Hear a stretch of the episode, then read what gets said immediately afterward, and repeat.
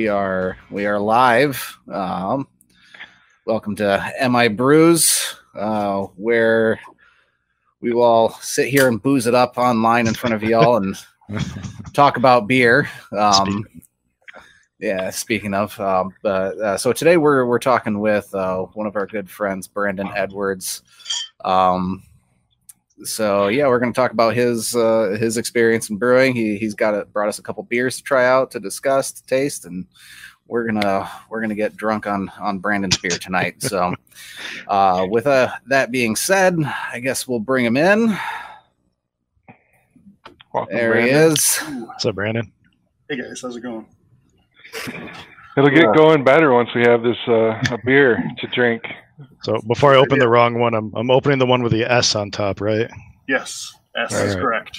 And what am I drinking? You're drinking a ta- table saison, so a little table strength saison. It's like four and a half percent. Um, It's mostly pilsner malt with a little bit of Vienna um, and some uh, Tettnang and Hallertau Mittelfrüh hops uh, in them, and uh, I think it's got I forget exactly how much between four and six ounces though, and it's uh the hops don't come through as much as the saison character, but it's still pretty light considering. Um, Is this uh the first table saison you've ever brewed? I've never made one, so like, what was the It- what was the thought? You just That wanted smells like a amazing. clean, easy drinking beer? Yeah, it does. Pretty, pretty color. Look at that. Yeah. Um, yeah, I wanted uh, I wanted there. something crush almost as crushable as a lager, but I didn't want to you know lager something. So um, that was my thought process. Was I like saisons and I've mostly made higher ABV ones in the past. So uh, a nice like kind of lawnmower style saison sounded kind of good to me. Hmm. Um, hmm so It's got a I was going for it. wonderful nose. It is. It's really. It, it almost has like that lager like aroma Yeah. to it. You know what I'm talking about? Like Well, uh, that's really good. maybe not necessarily corn or something, but no, that's that's good. it's good looking beer. Good carbonation. Yeah. Very clear. Smells great. I uh, I, think want I like. Go ahead. Man, I want to brew this. I was gonna say. I, I, I think I like that the saison characters are kind of light in it. It Yeah, kind of matches yeah. it really well. So yeah. That's uh, Wyeast thirty seven eleven, which is a French saison yeast, so it's not as not as potent as some of those uh, Belgian ones. I want um, I want 2021 to be the year of the uh, like light, clean drinking like beers. I would I would crush a bunch of these and Tired of lagers getting and- drunk off of one beer, Brian. Mexican lagers. Yeah, I've brewed so many New Englands now. It's, it's overwhelming. So tell us about how you brew, Brandon. What's what's your rig like? What's your setup? All grain extract, brewing bag. Uh, all grain. I, I started out as a brew in a bag brewer, and uh, actually, I mean, I've only been brewing a little over two years, really. Um, so I brew with uh, all in one system now. I have an Anvil Foundry um, and a Robo Brew, the 65 liter one's the bigger one. Um, so I like using them both. But Use yeah. both. Yeah, yeah. What do you what do you use both for? Like uh, Uh, why one over the other? So the the Foundry can do 120 or 240 volt. Um, you know, so it's it's it's versatile, but I mostly use that one on the 120 inside, like in my basement, if I want to do uh, like overnight mash or You, you can like swap off an attachment to like do that, or you Uh, have to like actually snip something and and change Uh, the wiring. yeah. So like Found Foundry's uh, Anvil's Anvil's actual like recommendations are to clip the cord and put a new uh, cord on there. But like as I've I and a lot of folks who follow uh, um, a popular Facebook forum on that device make like an extension cord um, Huh. That plugs in, and I mean it, it works just fine. And that way you don't have to clip your cord, and it's literally just a switch on the machine to switch it from 120 to 240. So Oh, dang, nice. that's really cool. Nice. Yeah. Both of them have the same similar capacity. Uh, nope, the Foundry does up to 10 gallon total uh, capacity, um, and then the 65 liter, so that's like about 17 gallons. Nice. Okay. Yeah. So Wow. That's, Uh, that's a big unit. Yeah. How do you lift the grain out of something like that if you do like a big old batch like that? Like that's got to be so heavy. I have a, I mean, I have a, a hoist in my garage that I used to use for my brew in a bag, but honestly, I haven't used it with either unit before. Um, I still, when, even when I Just use bulks it. even with the even with the 65 liter i usually just lift it but i i haven't done any full like 10 gallon batches i've used that for like bigger beers um okay.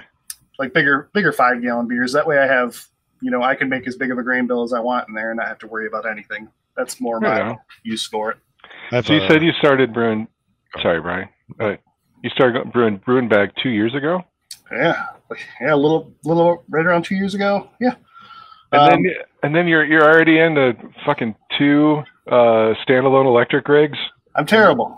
You go big. Yeah, no joke, man. Uh, yeah, I mean, I brewed like some extract on the on the stove, like or on the stove with uh, some of my old college roommates, like ten plus years ago. Um, but then I, I always meant to pick it back up, but I never did until about two years ago. I, I do not miss the brewing on the stove inside of an apartment days. oh, Jason's gonna. Don't tell Jason that. What? I still I was- prefer brewing on my stove, but not in my apartment, but my my my big kitchen. But yeah, I, I was I was actually banned from brewing on the stove in our townhouse because I forgot to uh, turn off the faucet when I was filling up one of my buckets, and uh, made Ooh. Made a nice little rainforest in my basement. oh no! How long was it on for? Whoops. oh, it was probably somewhere around ten gallons worth. oh, Yeah, That's pretty good. Yeah. cleaning. Yeah, Oh shoot. At least it was probably Star San at that point, right? Everything just got you know sanitized, so it's all no, good. this this was yeah, this was when I when I was this was the brewing water. This was Oh. was using. yeah, yeah. No, it was just wet and gross everywhere. Uh, I- so I've fast. when you were talking about grain, I've heard uh, I've heard people using a shop vac too to like shop vac grain out of like the the bigger like The big units and unit. stuff like that. Yeah, Yeah, that's an idea. that's that's that's uh the lazy man's approach. Uh, I can see that. from what I understand, uh, you probably want to have like a dedicated unit or something like that. I can't imagine. I mean, I don't know if like it's so sticky. Like I don't know how many people are listening have like brewed like all grain before, like uh, at all. But I mean, the the wort like after you're done mash, every everything is just so sticky and gross if you touch it. Yep. I do things a little weird too because I, even though I have brew in a basket type units, I still use a brew bag with them. Um, habit slash like I don't ever have to worry about getting a stuck mash because I can always lift the bag. Yep. Um, and it's nice for cleanup. Even still, I still prefer cleaning up that way. Do you have one of those brew bags, like a like the quote unquote like company brew bag? Yes, Or have, okay, I have I have brewinabag.com brew bags. yeah, I even they have like 200 micron and 400 micron, and I love the 400 micron, even though they're like almost double the price. They're just they're super durable. Like Hmm. I would I would get micro holes in my 200 micron ones. It'd still work fine, um, but like I you cannot you have to try to rip the 400 micron bags, and they're just they're they're great. Yeah, right on. I uh thanks Drew. No, I, I know uh, a lot of people that um, use those brew bags even when they're uh, you know brewing in like a normal mash tun or anything like that. Just for the reason you said, it's like almost literally impossible to get like a stuck mash using those. I guess that's pretty cool. Yeah, we did. Uh, you were here, Brian, with me when we we was it that sahti that we were trying to brew, I do remember the sahti. and thankfully we had put that in a. You say Right, we, but I was not involved with that. Oh, you were there. uh, so we we had the sahti that just kept getting stuck, and Brian and I and Art kept having to lift the bag up and do that, you know, so that we could get some some drainage out of it. But man, what a mess! So, Brandon, what what got you into what attracted you to the all-in-one units? Outside of going like to your your, your standard, I mean, just out of curiosity. I mean, mostly cost effectiveness for doing electric. Um, like I thought about trying to do there. I, I kind of like I like the idea of like some of the night the bigger brands, even though I mean Anvil's not a small brand since it's you know owned, like a subsidiary or you know cousin to Blichmann, but uh, you know it's I, I like just the the ease of getting in there. Um, you don't have to worry about having three vessels, which I've actually never never brewed it, you know, officially with three vessels. I've never even done that. I've always done brew in a bag or, um, you know, the old ones in my uh, short time brewing. Mhm. Oh, Yeah. All right, so easy transition then. Yeah. Do you do it uh, like in your garage or, or inside? Like, is there like a like a steam issue or anything like that? Or I do. So if I use the big system, since I don't even have, I don't even have a 240 plug inside, I do that one in the garage always. Um, and then the foundry, I primarily use that now, my 10 gallon system, like in the basement. Just and steam wise, I mean, steam's not a huge issue when I'm running it on 120. Mhm. Uh, my wife doesn't like the smell. That's more of an issue. um, I have used a t- steam slayer in the past, but which is a steam condenser, so it converts the uh, steam to a disgusting smelling liquid. Um, which Mm. it's it's nice in some ways, but like I also feel like since it's not since it's a solid steel unit and I can't see inside, I'm always wanting to look anyways. So it's you know it's I wanted that to be the ideal system, but like I just like running it at 120. It's it's acceptable inside, but Mhm. eventually I'll probably hook up like a, some sort of suction system or venting system. But yeah, that's cool. Yeah, If, see, I, I get the complaints only when I make the big IPAs because I do 90% of my brewing inside. I've got a three tier in the garage, but I, I think we've used it a handful of times.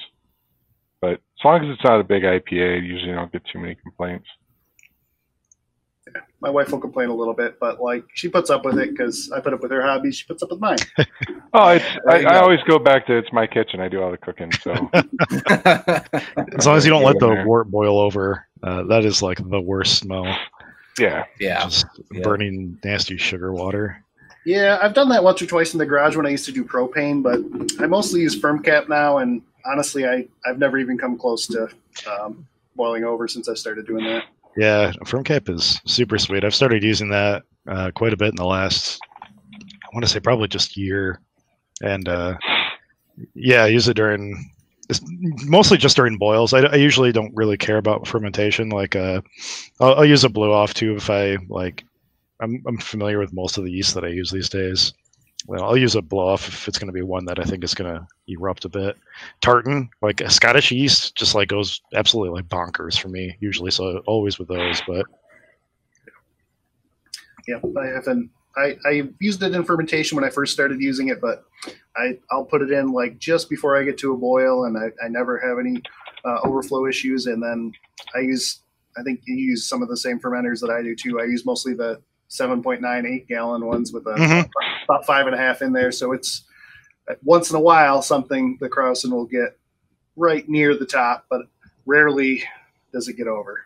so speaking of that, you uh you're temp controlling your uh your fermentations then? Like how do how do you do that? If- yeah, I have a little uh, like five cubic foot freezer that I use, um, so I can I only really I can only fit one vessel in there, so um, I'll use that. But admittedly, like I I use a lot of I try to find yeast that I can use without without it if necessary. Um, but you know, occasionally you- you're going to use something that Like the saison. Cool. Yep. I like that. Or like even if I'm going to use something like US-05 or some sort of Chico strain, something that I know isn't going to cause any problems if I go like 72 or something internal Mhm. temperature. So I'm not going to have an issue with it. Yeah. Right on. So my, my basement's usually around 64. Um, so works out okay. I think I've read that uh, it's something like for every and and granted the a colder temperature is gonna uh, fight it back too, but roughly for every like one Plato drop you have in terms of like your gravity during fermentation, it'll produce something like a half degree Fahrenheit of like exothermic heat. So, um, but it's like it's so it's kind of hard to calculate like what your temperature is going to get to because like you said your basement's 64 degrees so it's going to like try to like keep that you know kind of cool too. Um yeah I, I use saison yeast for like ciders and stuff like that. I don't feel like storing my cider and taking up like firm control like chamber room or whatever so i'll just throw in like a pack of Belle Saison into a cider and it turns out great usually Right. Right on. you keg Yep, I keg. I, I so like I pretty much skipped a lot of the first steps that a lot of people mess with. I bottled like maybe some smaller batches when I first started, and then pretty quick once I first I started with mead actually. Um, so like I would Hmm. only do smaller batches. I think I started doing like two gallon batches and uh, would do that, and I bottled it for a little bit. but pretty quick, I was like, well, you know, I like mead, but I'm also an impatient guy, kind of at nature by nature, and uh, I decided, you know, mead takes a while, so I want to drink now. So I'm gonna actually, I'm gonna finally do the beer thing and uh, brew some beer. And you know, once as soon as I started that, I was like, man, now I need a keg because you know then I could just transfer it there, carve it up, and I'm good. You, you got a little bit of patience, otherwise you'd just be buying beer from the store all the time. Right. Exactly. Selective patience. yeah. when you when you make beer that's better than you know what you can buy in the store anyway, uh, you know you gotta sacrifice something. You know, buying stuff in the store is research. You know, Mhm. you're finding, Yep. finding some new stuff to try out. Like, oh yeah, I've heard of this style. I've never really tried it. Let's give that a shot. all the time. That's it. I have four fridges full of research. I, I got to remember that now. Yeah, I'm, I'm no longer buying beer just for my own enjoyment. So I should be able to to equate that into my uh, my brewing budget, right? It's all just research, R and D. You have a budget? yeah. Yep. No, I just keep track of rough track of what I spend. Uh, How's your saison doing? I'm like crushing Uh, mine. Yeah, no, getting close to. So the next one's going to be, is it the Calypso IPA. Calypso IPA? Yeah. That was the third one. I was trying to tell Shayna earlier today what we were going to be drinking, and I couldn't remember what that third one was. Yeah. So, Calypso is that primarily a like bittering hop, or is that the only hop that's in this beer? Or That is the only hop in there. I didn't even I didn't use anything else to bitter, and I think it's only like really maybe three to four ounces tops. Um, not a ton, and it's a an extract beer, which that was like my first full extract beer since I started re rebrewing again, um, and that was kind of a hey, let's have a lazy brew day, and I've got some Golden Light uh, dry malt extract, and I think I threw in like three quarters of a pound of Crystal 60, and um, it's like I wanted, I bought these Calypso hops almost a year ago. Let's use them. There you go. I've had conversations with you in the past about hoarding hops, so I, I understand what Yeah. uh, what your freezer probably looks like. What is the? Uh, I'm reading the description for Calypso here. Uh, Calypso features crisp, fruity aromas and flavors that exhibit elements of apple, pear, and stone fruit, brightened with hints of lime citrus. Marvelously complex. Marvelously. Marvelously. Wow. I'm, I'm stoked now. It's- Yeah. Understated, earthy tea-like note potentially too. So, no, I've never. Wait, uh, I don't think I've ever brewed with Calypso. I've brewed with Callista, Oh, is that what the? I see. I thought you. It was with that. Um, the that- tropical boatyard one. No, the um, Oh, one that you brewed for Reddit a while back that had to use three C's, three three hops that started with a C. Comet. Or is that the same one? that was that was for boatyard. Oh, was that? Ah, Oh, okay. Mhm. I did use Comet for that. I think I used Comet, Callista, and Cashmere. I think Nice. because I, I knew everybody else was going to use like Columbus, Citra, Chinook, you know, all the the staples, and I'm like, I want to find something weird. And, And you I, and you won. I know I took second. Jo- uh, Oh, that's right. uh, Jordan, no, Drew won. Drew won. Drew won with a two-hearted clone. Yeah. asshole. and he wasn't even there. I had to show up to the show up to the the event for him. And uh, I went up and I claimed my second place prize and sat back down. And then Drew wasn't there, so I went up and just claimed his too. And then I had to talk about his beer while holding his medal. Be like, it's too I was like, "This is a two-hearted clone," and like I sat back down. Yeah, no, I wasn't. Go down the street and have a real one. Oh no.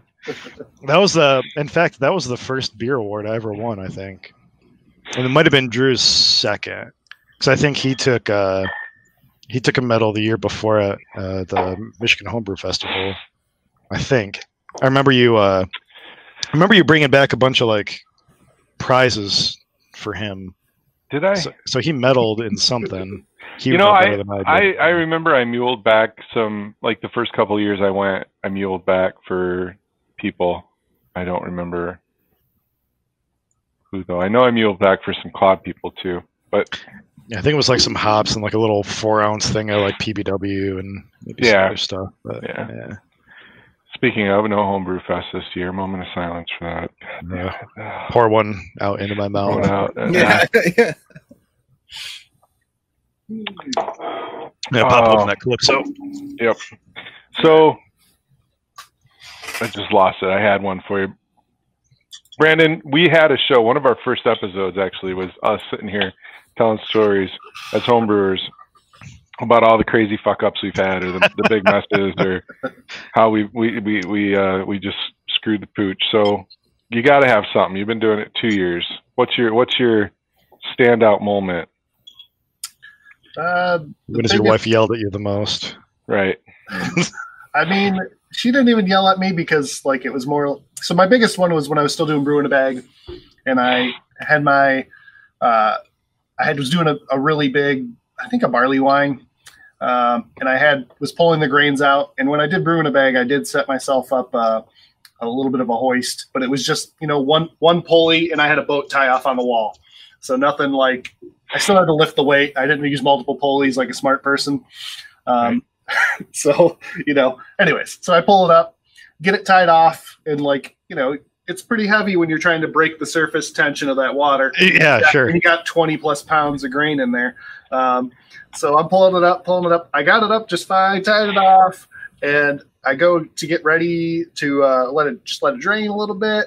And i turn my back for a second and all of a sudden boom the bag came falling down because the knot the original knot that i had in there just unt- it was just kind of like a Oh no.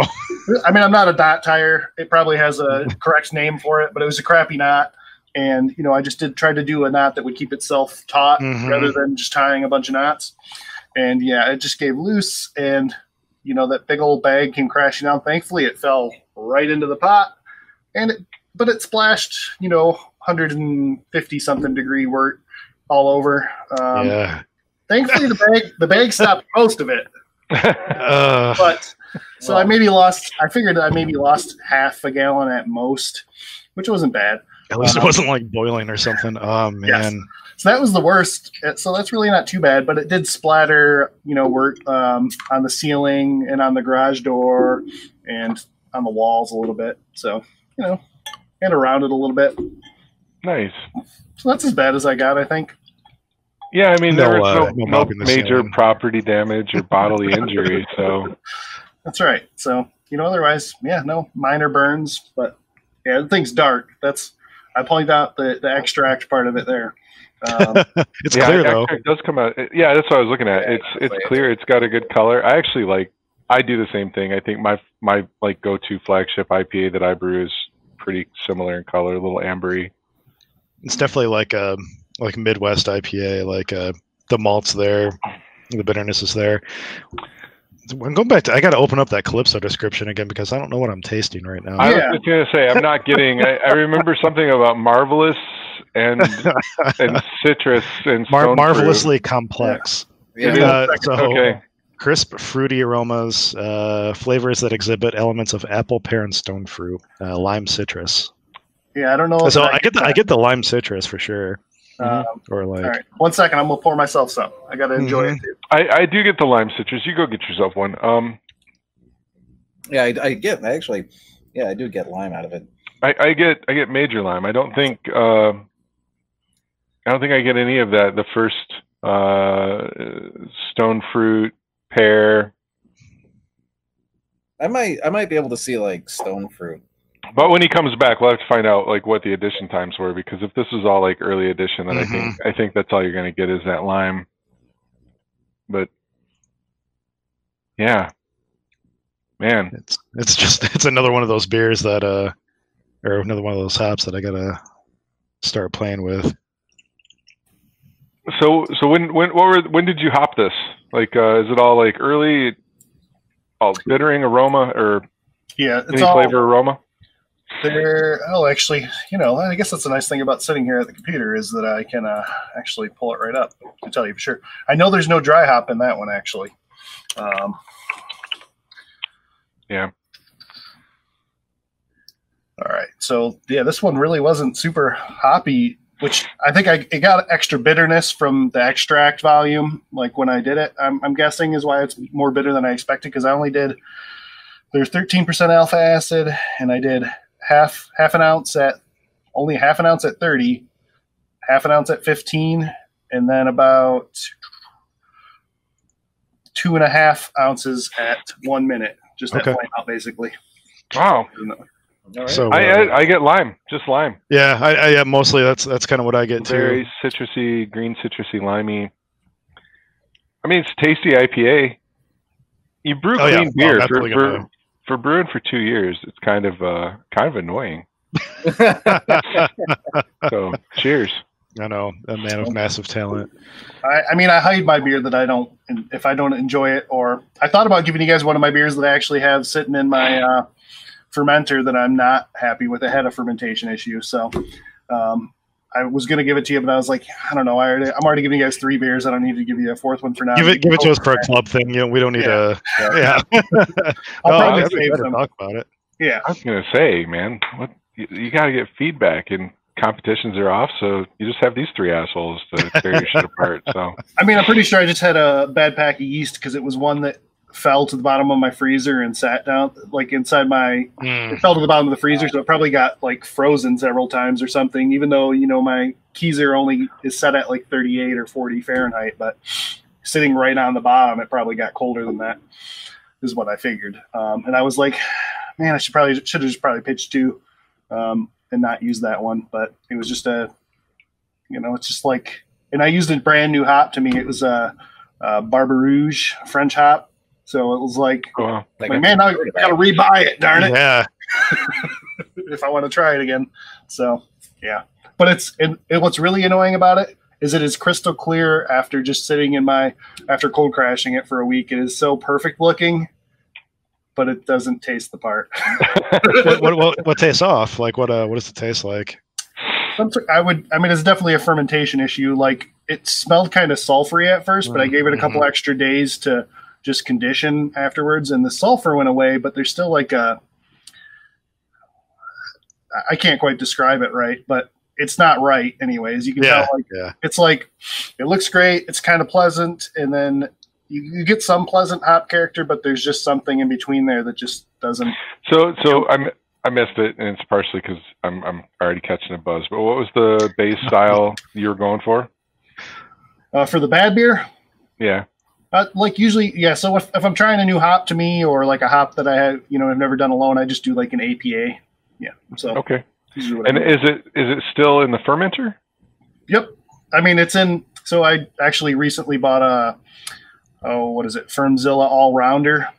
So So if it's just a boring, bland, or, or something wrong, if there's something that's not completely noticeably off about it, it is fruit season, man. Go pick up ten pounds Oh, of yeah, cherries. that's, there you go. That's true. and uh, you know, if it's still in the fermenter, rack that on cherries or blueberries or I don't know, do something funky with it rather than waste five gallons of beer ten gallons on ten gallons, right? Or or Oh, it is fine. you, you spend like you know 25 30 dollars on fruit and it's still a terrible beer so it's like is it there you, you know, I mean, that's what I'm saying. If it's if it's not like overly offensive, it's if it's just like oh, it's just true. It's just Yeah. boring or it's something came off a little weird. But you know, you sit on fruit for a month and yeah, more more fruit more sugar and more hops fixes like uh probably 90% of the beers that big breweries are going to dump anyway right so yeah, like it's the same thing. True. It's the same thing. Like I don't know, some somebody may have thrown like some tart strawberry extract in a fucking big batch of their beer once, and look at how well that did. You know, It's a possibility. Uh, no, honestly, I, I probably won't, but I'll think about it. I'll contemplate it. so to to step back like real quick apa is american pale ale right Correct. Okay I, I was just informed uh, that we have for sure some people that aren't necessarily brewers watching so i figured normally I figured, we I figured do. maybe maybe I was gonna say normally we do a really good job of trying to educate, and Brian is always like the the info police. Yeah. but I don't I don't want I don't want to like interrupt people either. So now now now again, you know, I'm I'm catching right. my We'll, buzz. we'll get there. We have Yeah. fun science time with Professor Brian Stevens just about every show. So we'll, we'll get there at some right. point. well well then let's go there right now. So we talked about hopping right now, right? Yeah, so- we gotta we gotta dig up our banners from last show. Yeah. Hold on. Uh, there it Oh. is. uh, so so we we asked Brandon about like his hopping times, uh, and so the the reason for that is that uh, uh, generally the longer you boil a hop, the more you boil off uh, a lot of like the the uh, more delicate like oils and like thiols and stuff like that that the the hop oils contain, and uh, you're just left basically converting uh, alpha acids in the hop into isomerized or iso alpha acids, which increase the bitterness and maybe leave like weird flavors. Like some people get like cat pee from like boiled citra um, or like boiled mosaic. I think um, I'm not sensitive to it, thankfully, but like as you add those like um, later into the boil, like a minute before you you know uh, turn off your burner, or even if you chill the beer down to the wort down to like 170 degrees or like lower um, you start to not isomerize those uh, alpha acids anymore.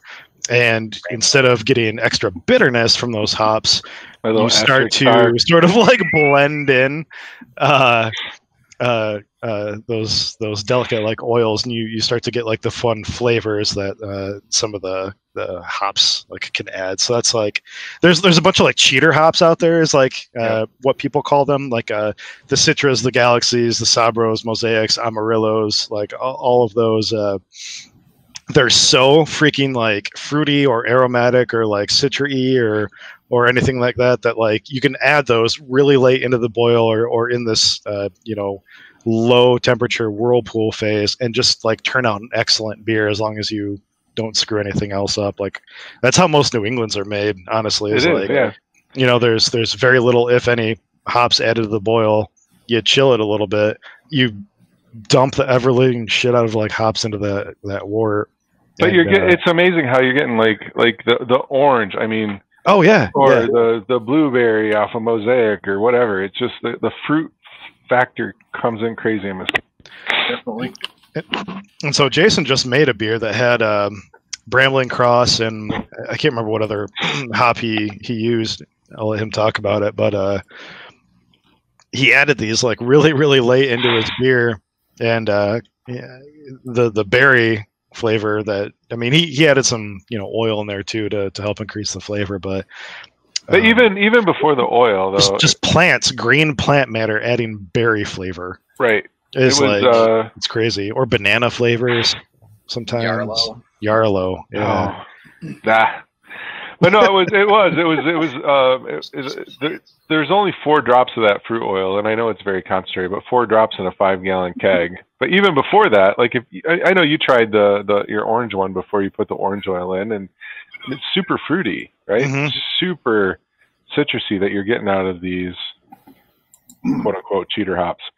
But it's the same thing. We've had that conversation a few weeks ago where I threw Brambling Cross in a Pilsner because um, you know, there's. I'm I'm curious to see uh, how some of these um, more delicately flavored hops are going to come out in kind of that lighter uh, lagery profile. You know, nobody's really done. Brian and I talked about this anyway. There's nobody really done lagers with with some of these fruity, citrusy, berry quality hops or some of the lower alpha acid hops. They, they you know, they tend to stick with nobles. Yep you know, in, in the, the earthy tones. And so I'm, I'm curious to see it's in the, I still haven't kegged the damn thing. Yeah. Okay. That's, uh, Brandon, wasn't that what you were kind of going for with uh, Barbe Rouge? Something, something kind of lightweight with the, uh, because I was looking at the, um, the hop description of it. It says kumquat, orange, lime, red currant, strawberry, and raspberry. So interesting. Yeah, that sounds like a really cool hop. Yeah, yeah it really does. Yeah, it's definitely it, it definitely was just going for something like that's why I usually shoot for something like an APA when I'm using a new hop. Um, and and just trying I think I did I did cheat a little bit with that when I used some Northern Brewer to bitter with um, because I only had four ounces of it and I wanted to use all four ounces for flavor and aroma. Um, but um, yeah, so I was going for something just different, something to try out, you know something to experiment with again in the future. I'm looking at it. I'm thinking I might buy it. where where where does uh where can you find it? So like I think what what I, I really like going to when I'm trying to just try out a new hop, uh, Farmhouse uh, Supply, I think it is, is really good. Maybe about, like Farmhouse Brew Supply. yes, Farmhouse Brewing Supply. Yeah, yeah. They're really good at having four ounce packs of of like just about any variety of hop. So like if I'm trying something new, and they'll often have they have pretty good prices and reasonable shipping too. So that's my go to if it's a new hop that I can't find locally easily. Okay. Yeah, cool. Um, so yeah, they like the four ounce the four ounce packs are my are my my liking since I'm a hop Your, order. your jam. Just checked. I need to get uh, that brew. Bru-1. um, Bru-1. They don't have it.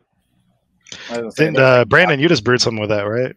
Yeah, um, I actually I should have given you guys some of that. The uh, IPA that Bill and I, admittedly, Bill did most of the work. Bill and I did an IPA with the Bru-1 and Sabro.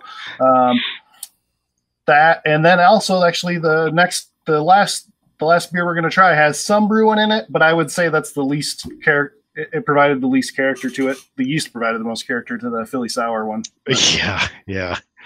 No, I, I was. Um, so you've had the the the berry uh, cream IPA or milkshake IPA.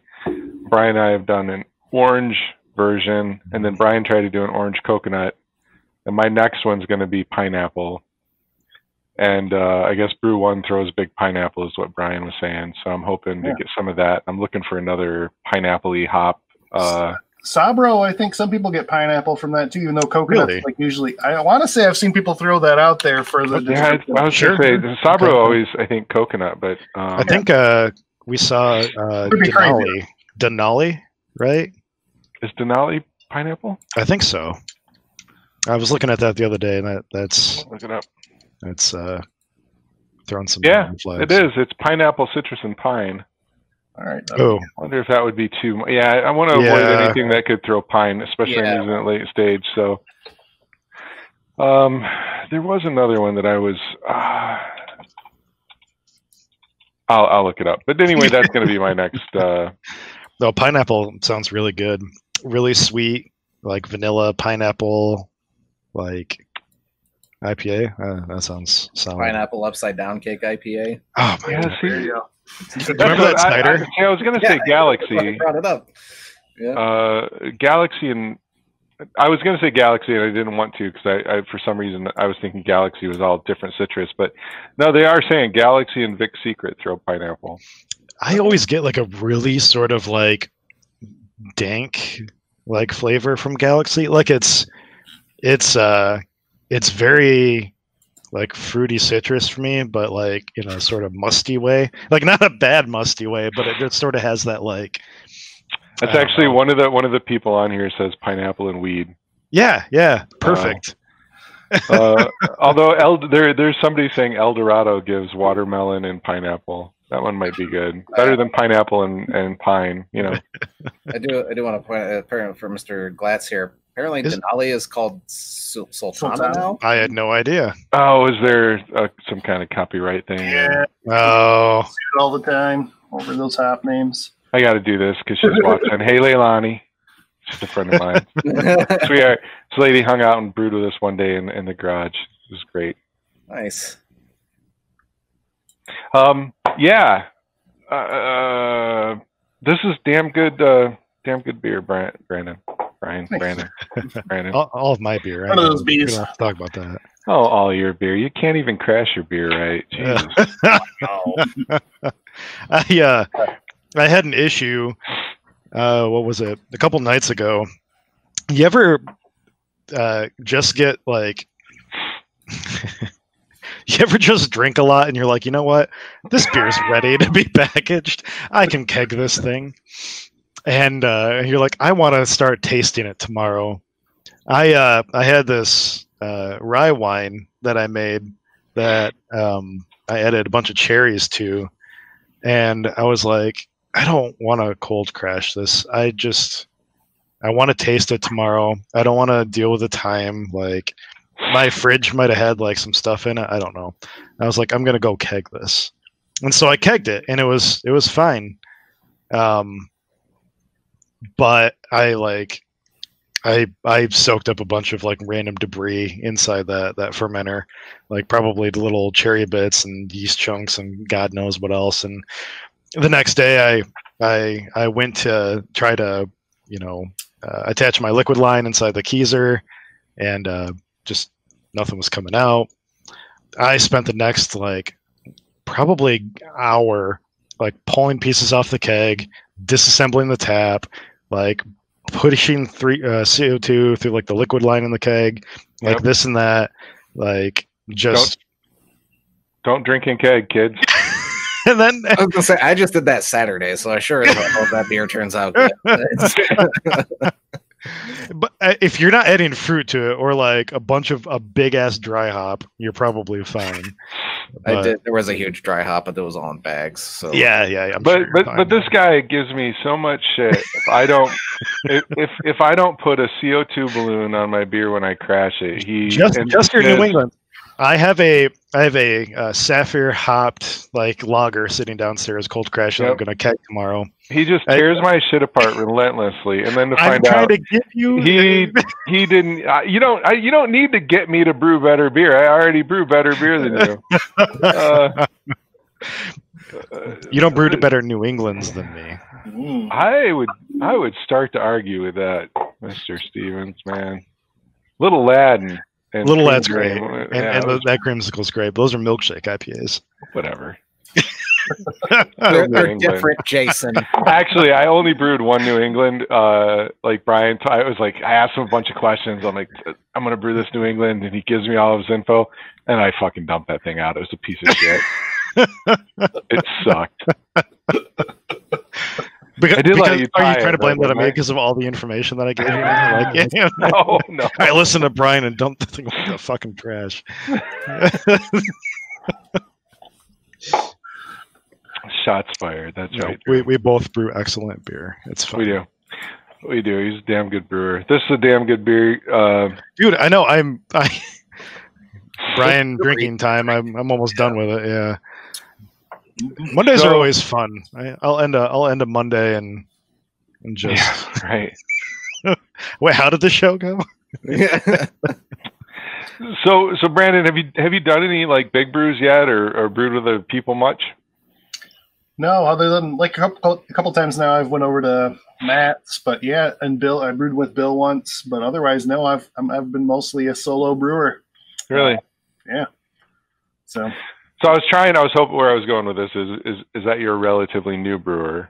Um, uh, you know, if, if you had seen, you know, kind of what other people do versus what you do, or if you have any anything that that that you think you do better, or a trick, or a tip, or because you are brewing fine damn beer. So I was just looking to glean any extra information on on what what you do special in your process. If you Especially anything. because you brew electric, and like I don't think Yeah. either of us do. or I don't know. I don't think Yeah. I. I think. I mean, outside of I know a couple other guys in the club, like Adam, has recently done a, an electric rig, but I really don't know many people that do Mhm. uh, pure electric setups. And I, I haven't talked to Adam since he's because of COVID. I haven't seen Adam since he's put his in. hmm I mean, s- special. I don't know about that. I mean, I, I, I just, I try to stay on top of new things, and I like trying new things too. So like, uh, I've been, I'm usually on top of new yeast coming out and trying them out, or like, I just, I like trying new things and reading new ideas. Like I, I especially like reading. I, I'm a, I'm, I like to hop around though, so I'm, I'm not one to sit down and read a book front to cover ever. I'll be honest about that. Um, so I'm more of like I'm more of an internet reader.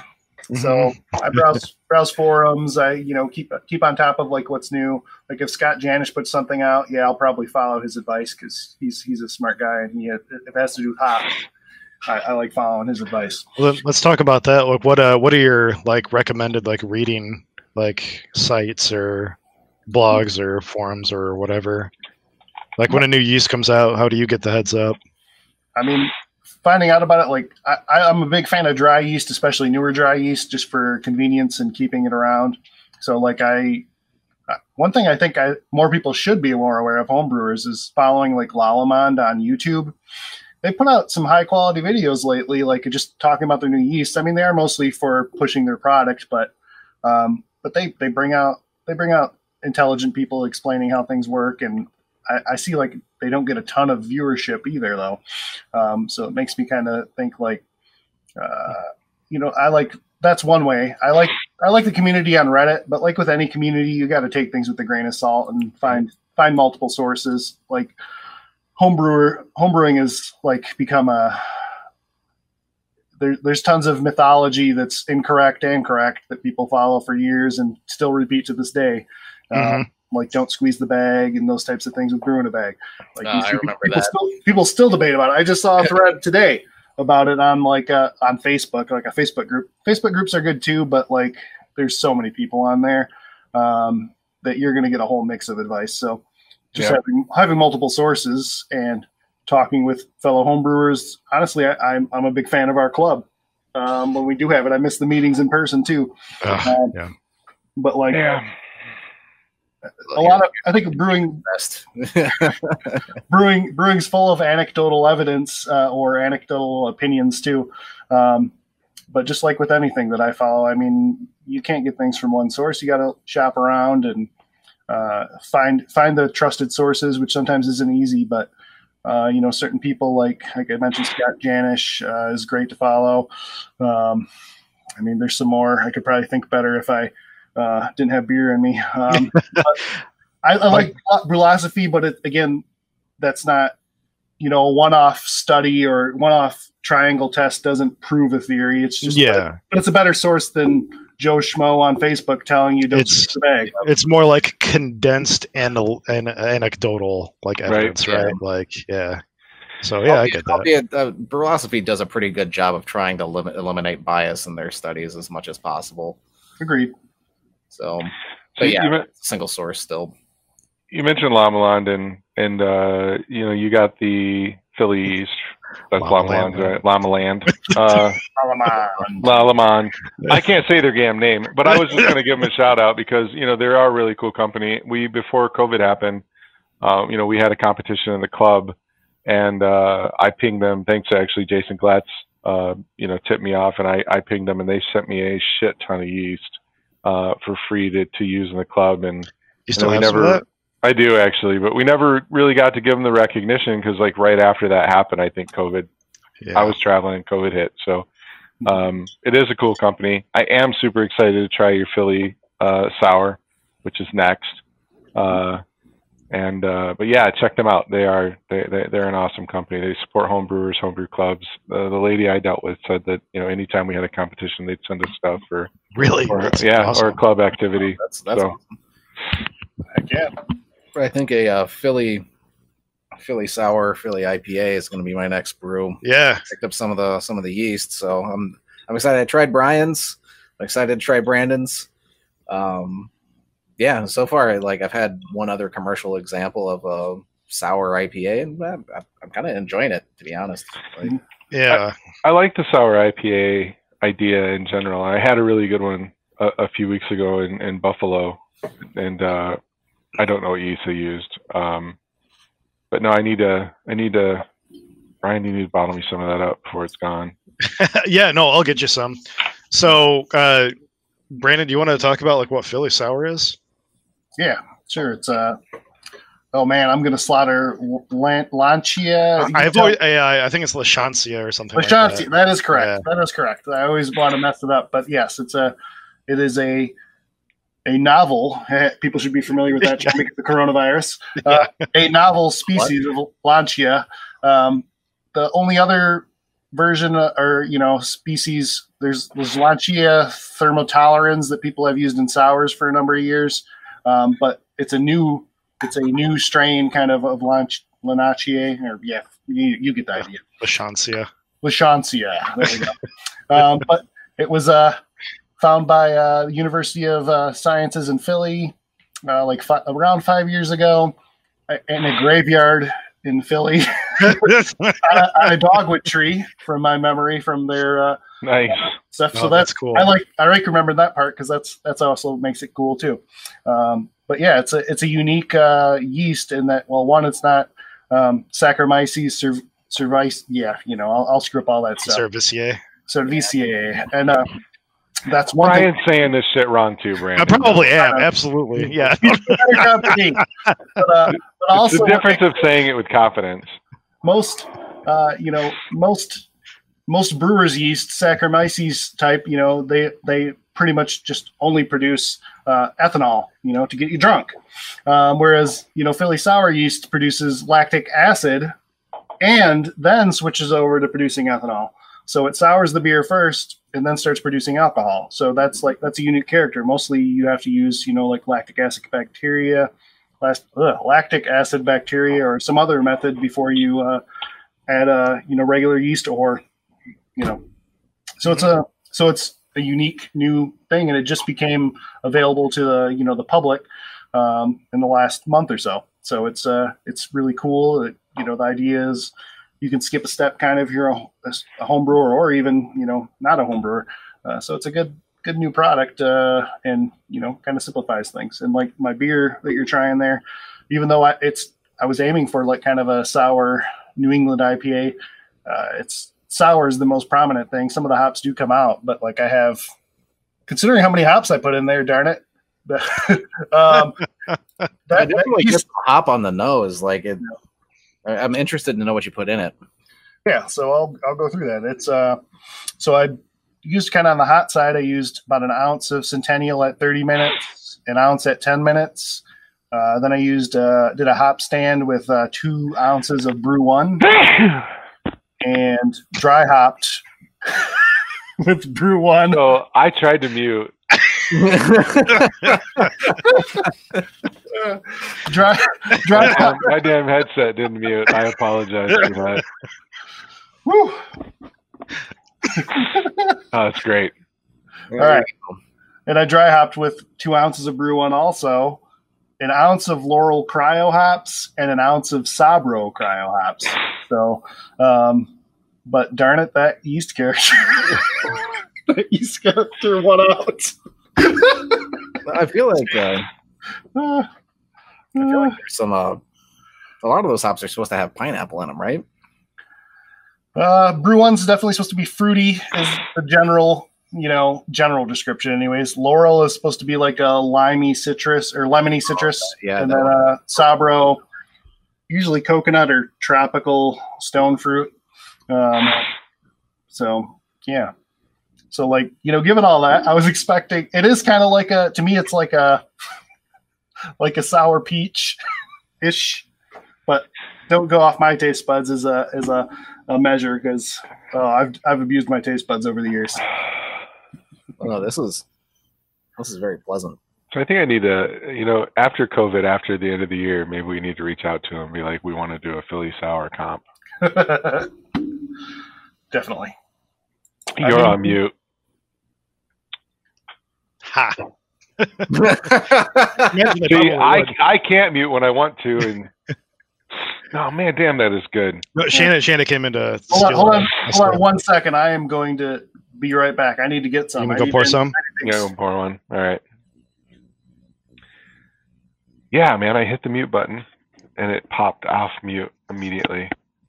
Yeah, it's doing it like every time I hit it. Oh, that's great. It's awesome. didn't you just get that headset? Uh, what's that?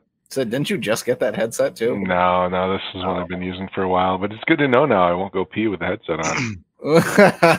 um, I will, I will say Brandon's is like far, far. n- n- Not that mine's bitter, Jordan. You've had it, um, yeah, yeah. but like it has like zero bitterness, whereas mine has like only like the slightest bit. Yeah, And, yours, uh, yours was a, a bit darker too. Like this is this is quite. Did, well, the the pictures I saw online, yours look like uh, like neon. Does it still carry that through? Is it? I think it's pretty light, honestly. Like it's it's more of like a like a milky like yellow color. Yeah, yeah. You know what? I'm thinking of something else. Different beer I had last night. No, this is really good. I, I do Mhm. get I do get like tart peach, like a, a fruity.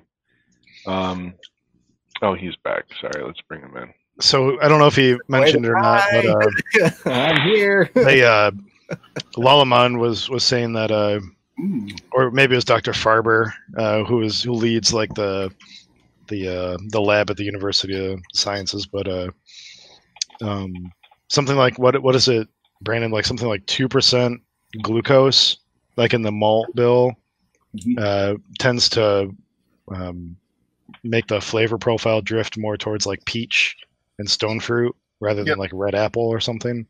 Yeah, so as a home brewer, dextrose is the easiest way to get glucose in there. Corn corn sugar. Okay. Um, yep, and then uh, but for, also from watching like that most recent presentation um, that we saw, uh, some of the home brewers that they talked to afterwards were talking about using, uh, you know, just table sugar too, and getting some uh, some Hmm. nice characters too. I think they did. They mostly focused on the dextrose, but they were kind of surmising or uh, assuming that you'd get some good extra character from using any simple sugar. So any monosaccharide sugar. Uh, What type of um? uh, Brian, did you have something that was Nope, on nope, that vein? Nope, 'Cause keep going. I'm I'm kind of going on to something else. Um, uh, we we were talking about uh, fermentation control earlier. Uh, how did you how did you use it with with this uh, yeast strain? Like, what was your? Did you just leave it out, like you said you you kind of do? You try to shoot for, or was this something you put in your uh, ferm chamber? Uh, I didn't put it in my ferm chamber, but I also but I did hook my fermentation wrap on it. So like this yeast is great for not having temperature control. Actually, it likes like 68 to 78 Fahrenheit. Is its is its and closer to that topper range um, too. Is, is you'll get at least from the anecdotal evidence from the U of Sciences or Dr. Farber was that the higher end of that range produced the most uh, enjoyable characters, but it's Hmm. great for not having temperature control. Um, I think I had it set at, I had my like little wrap at 74 Fahrenheit, and I didn't have my, I have a tilt, but I didn't have it in that. So, you know, it was an ambient temperature around 74, and it probably stayed near there because I had the probe on there, so it would turn off when it got to 74, and hmm it was 74 ish during the process. Perfect, perfect. Yeah, I'll have to try to like ferment it a little warmer next time. Yeah, that's that's great. Yeah, and it's not like there's not a whole lot of bitterness to it with the, you know all the hops that you put in there. What what was your first edition? Did you say thirty? But yeah, an ounce, an ounce of Centennial. So it, like my uh, software here says around 42 IBU. So nothing too crazy. Yeah, that's that's quite pleasant. I, I think I was saying I think you're you might have been getting the beer, but like yours is not that mine's bitter, but yours has like no bitterness at all. Like, um, did you do like any boil additions? I can't remember if you said that or not. Or 30 minute, Yeah, Right, Really? talk about that. Yeah, a 30 minute edition and a 10 minute edition. Like, yeah, like I'm surprised that um, I do use like a, I think for this specifically, I use like my stainless steel filter.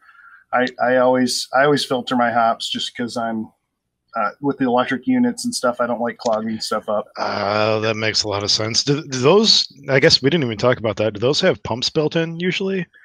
Um, to like circulate wort and stuff. Like how? my my Robo Brew does.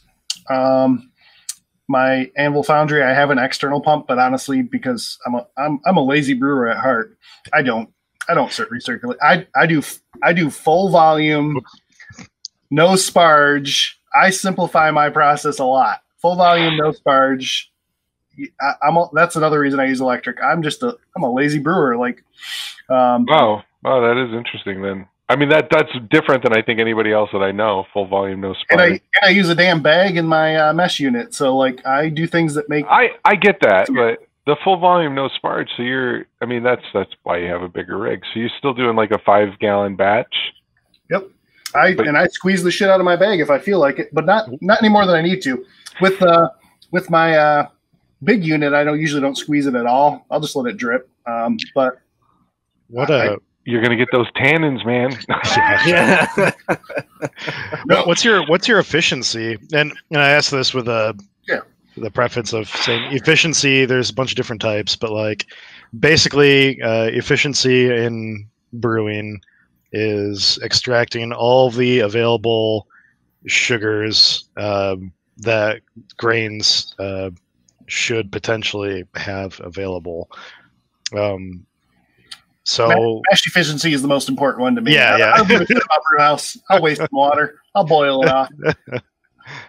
What, what, what do you what do you think your efficiency is with this? Like nor- normal, I think like batch sparge or efficiency is somewhere like 70 72 percent probably. Meaning that those- like Those are exactly my numbers that I was going to Okay, give. 70 perfect. to 72 with doing full volume, no sparge. Wow. okay, well, that's really good. That is really good. I mean, I guess if I had a a, a, a big ass mash tun too, I I might be more inclined to do it. But I'm I'm pretty much filling up doing batch sparge. So Part of part of the reason I do it that way, though, especially with the big unit, I kind of have to do full sparge if I want to get good efficiency with that, because the the Robo Brew has about three gallon dead space under the the uh, mash bucket. You know, uh, no, I get that. Yeah. so I if I want to Uh, have good a good ratio um, there for grain to water, I kind of need to do full volume in my opinion because whenever I haven't, it's been super thick and it's you know it just makes it more difficult actually. that makes uh, sense. I will Huh. say sometimes I might get um, with the bigger unit. Sometimes with the Robo Brew, sometimes I will drop down to like 68, but usually. Um, if I do an overnight mash, you know, I can smash that 72 a little bit higher too. Um, like, uh, I've been trying to mostly do that for beers that I want to have a lower final gravity though. Um, cause you, you tend to, yeah, I mean, by the time I'm going to pull my grain, I've, the enzymes are dead because they've had like eight hours to, you know, do the thing. You've gone through all the temperature ranges, and So I don't think I've ever done an overnight mash before. I have No. not either. I know Brian Valier used to uh, be a big big advocate of like going home on lunch, starting a mash, and then going back to work and coming home and finishing his brew day.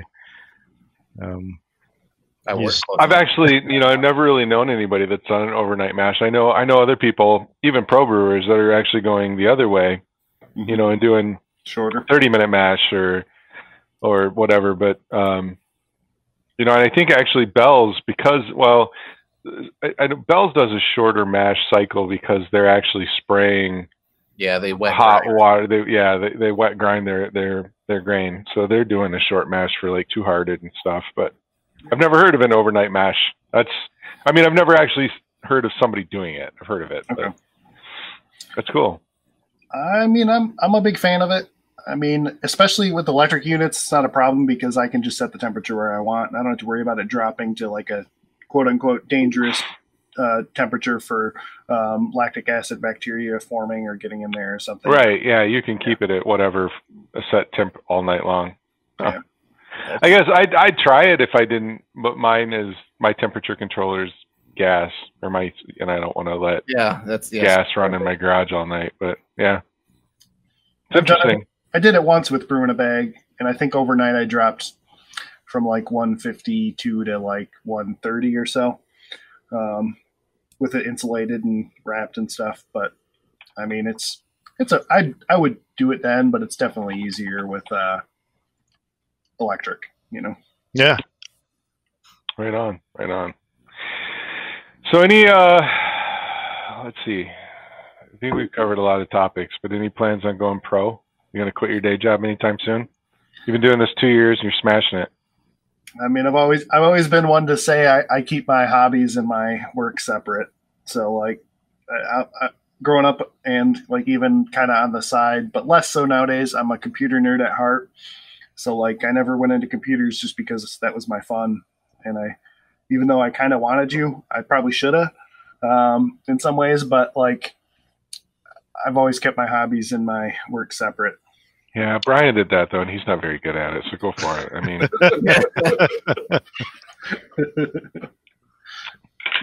no, I get it. I, I, I- get it. I want to keep mine separate too. You know, I've talked to so many. I, I, I respect everybody that does it. Thank God we have craft brewers out there that are that are making good beer. But uh, you, know, you talk to some brewers that, that go into it and then they find out they spend more time being a salesman or running a restaurant or uh, things like that. That just make me want to keep it a hobby and enjoy it. I feel you. Yeah. let's read there. You want, you want to answer Drew's question? I don't, I don't know if I'm the only one that's had this yet, but Well, I can talk about Marvel Roast. I have not had it yet. I have sorry had if I'm like burping into the mic. Shit. um, I know. I uh, fuck it, I'll keep it up. No, so uh, I brought one over to your house, Jason. Right? Yeah, yeah, yeah. So it's I, I was telling Brian my favorite beer in the world is uh is called Naughty Sauce by this brewery in California, Orange, California, Noble Ale Works. If they're watching, we will definitely do a not Michigan Brew episode. yeah. Uh, for some reason, I would love to have the a guys from Noble on. Yeah, I'll put on the on the logo there. I'll put a big red not Michigan Yeah. Brew uh, across it. Um, but it's a it's a Java, uh, a, cocoa Java, um, you know, white milk stout, and uh, but they serve it on nitro, and it's it's the best beer in the world. And I was telling Brian about it. I love it. Uh, and and then he shows up at my house with Marvel roast, and I'm like, you know, and that's what it is. I, I don't know. It's a, I'm I'm saying it wrong. It's No, Java you're saying it Co- right. Java cocoa milk stout, right? It's uh yeah, of uh, it's basically a coffee blonde with vanilla and cacao nibs. Right. Yeah. So he brings me Marvel roast, and it's, I mean, of course, it's it's bottled, so it's CO2, it's Founders, uh, so it's a traditionally carbonated beer.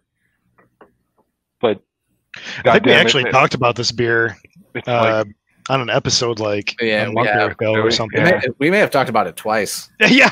it's, One of Jason's favorite topics. More. yeah, it's it's naughty sauce without uh, uh, being on nitro, so it's it's super good. I mean, it's it's it's it's sweet, but I don't think it's cloyingly sweet. It's um uh, definitely got a good balance of coffee and chocolate creaminess. Um, it's a golden stout, so it's it's got a nice you know light color. It's not a dark stout. Uh, so Drew, it's I think it's fucking amazing. I think it's a one and, and done for me for a night, probably. Oh yeah, yeah. You know, so I, I, I will say, being in California, drinking on nitro, which nitro just slides down, right? It's like Sure. Mm. you just pound nitro because it just goes right in. But having it not ni- not on nitro, I would I would say one and done. It's it's a sweet beer. It's it's too much, You know, but I can't I can't think of what it was called, but when I was at uh at Shakespeare's on Saturday, yes, um, catching the COVID. No, yeah, yeah, pretty much. Hey, you know, my wife and I haven't been out for a while.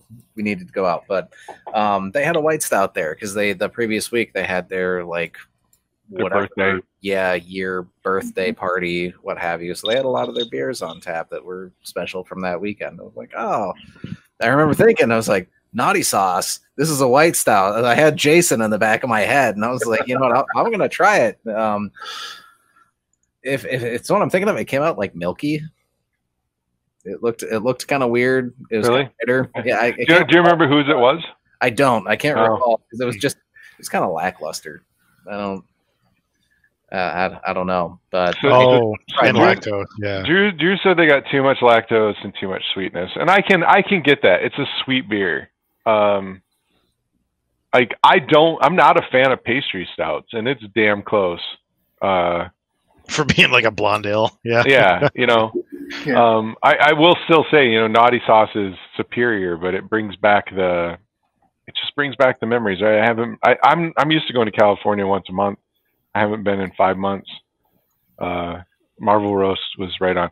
ArcLight, you know, just to, to keep it, you know, Michigan and and and tag a brew on, as Dead says. ArcLight does a, um, uh, a, a a version called Swayze Crazy.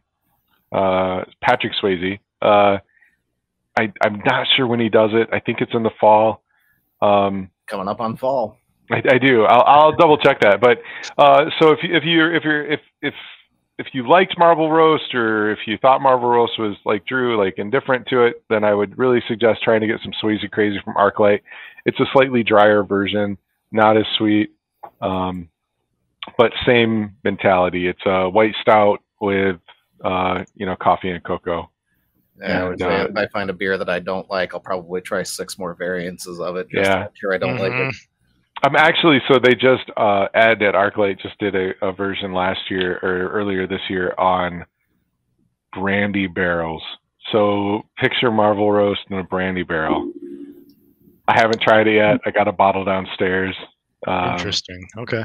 You know, I found cool. I was thinking of that. I had a few beers that were aged in uh, tequila barrels uh, this weekend, and I'm not a tequila fan by any means, but most of the beers that I find in tequila barrels are delicious. So same thing with brandy barrels. Um, Yeah.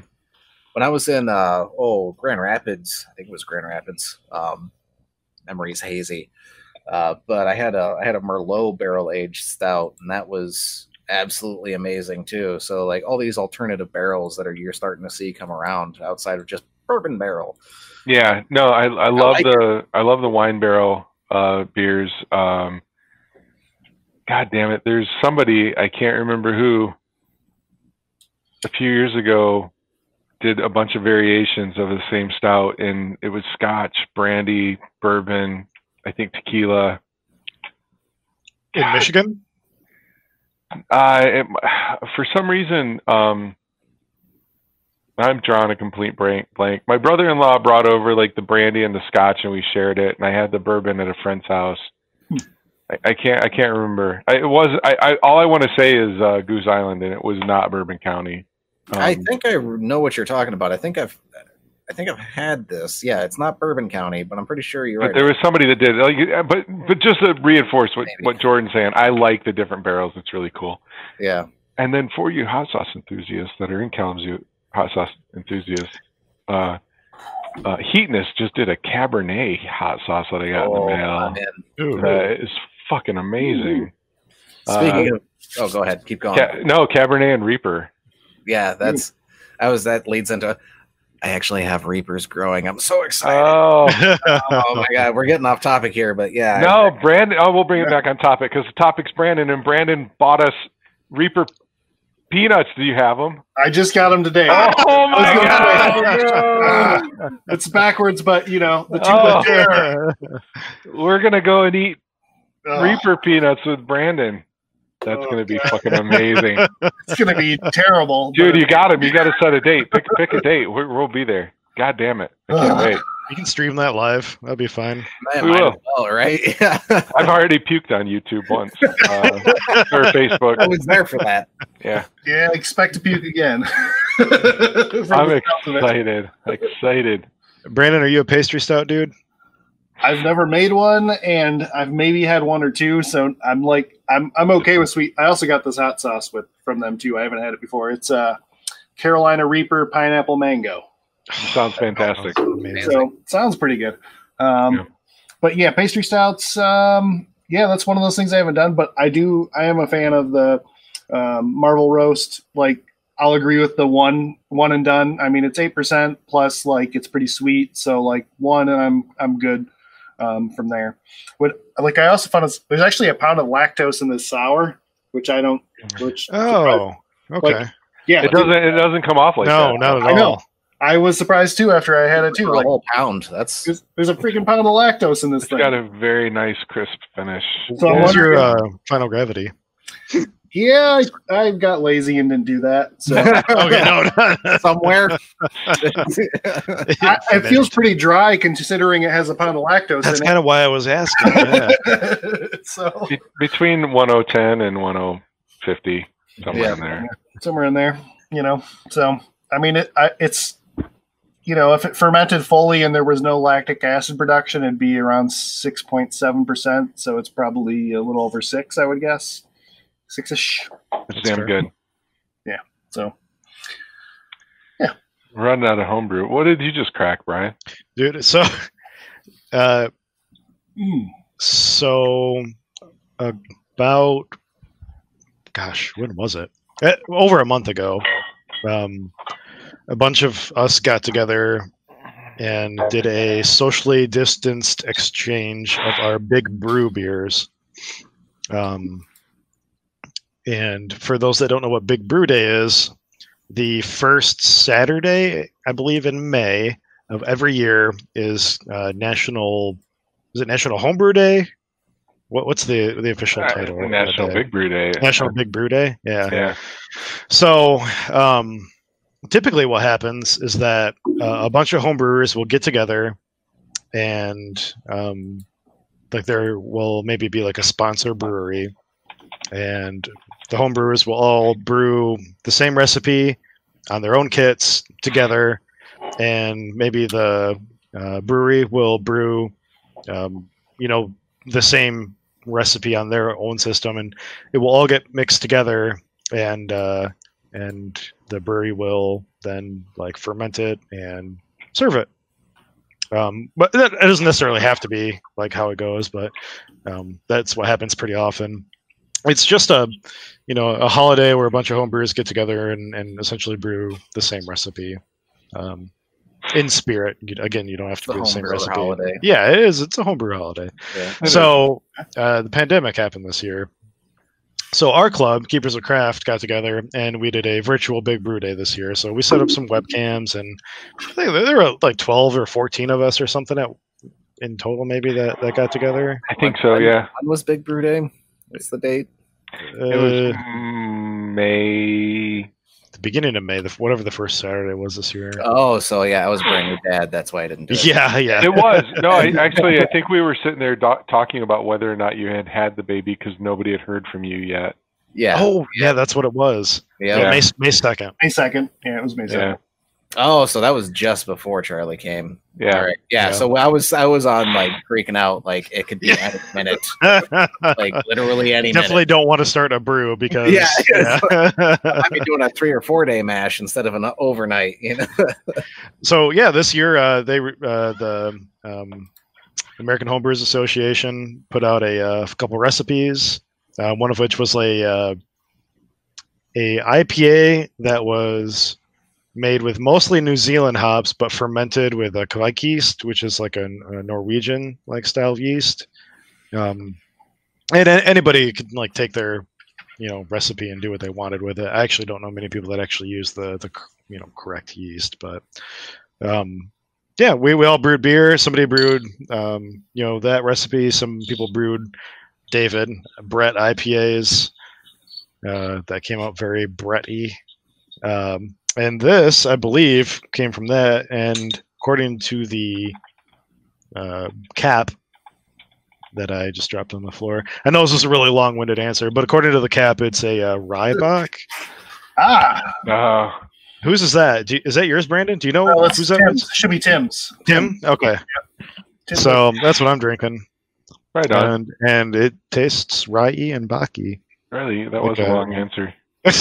yeah. So, um, going to the comments, Molly has asked when Mead Day is, and it was two days ago. You missed it. Oh. August Wait, was it really?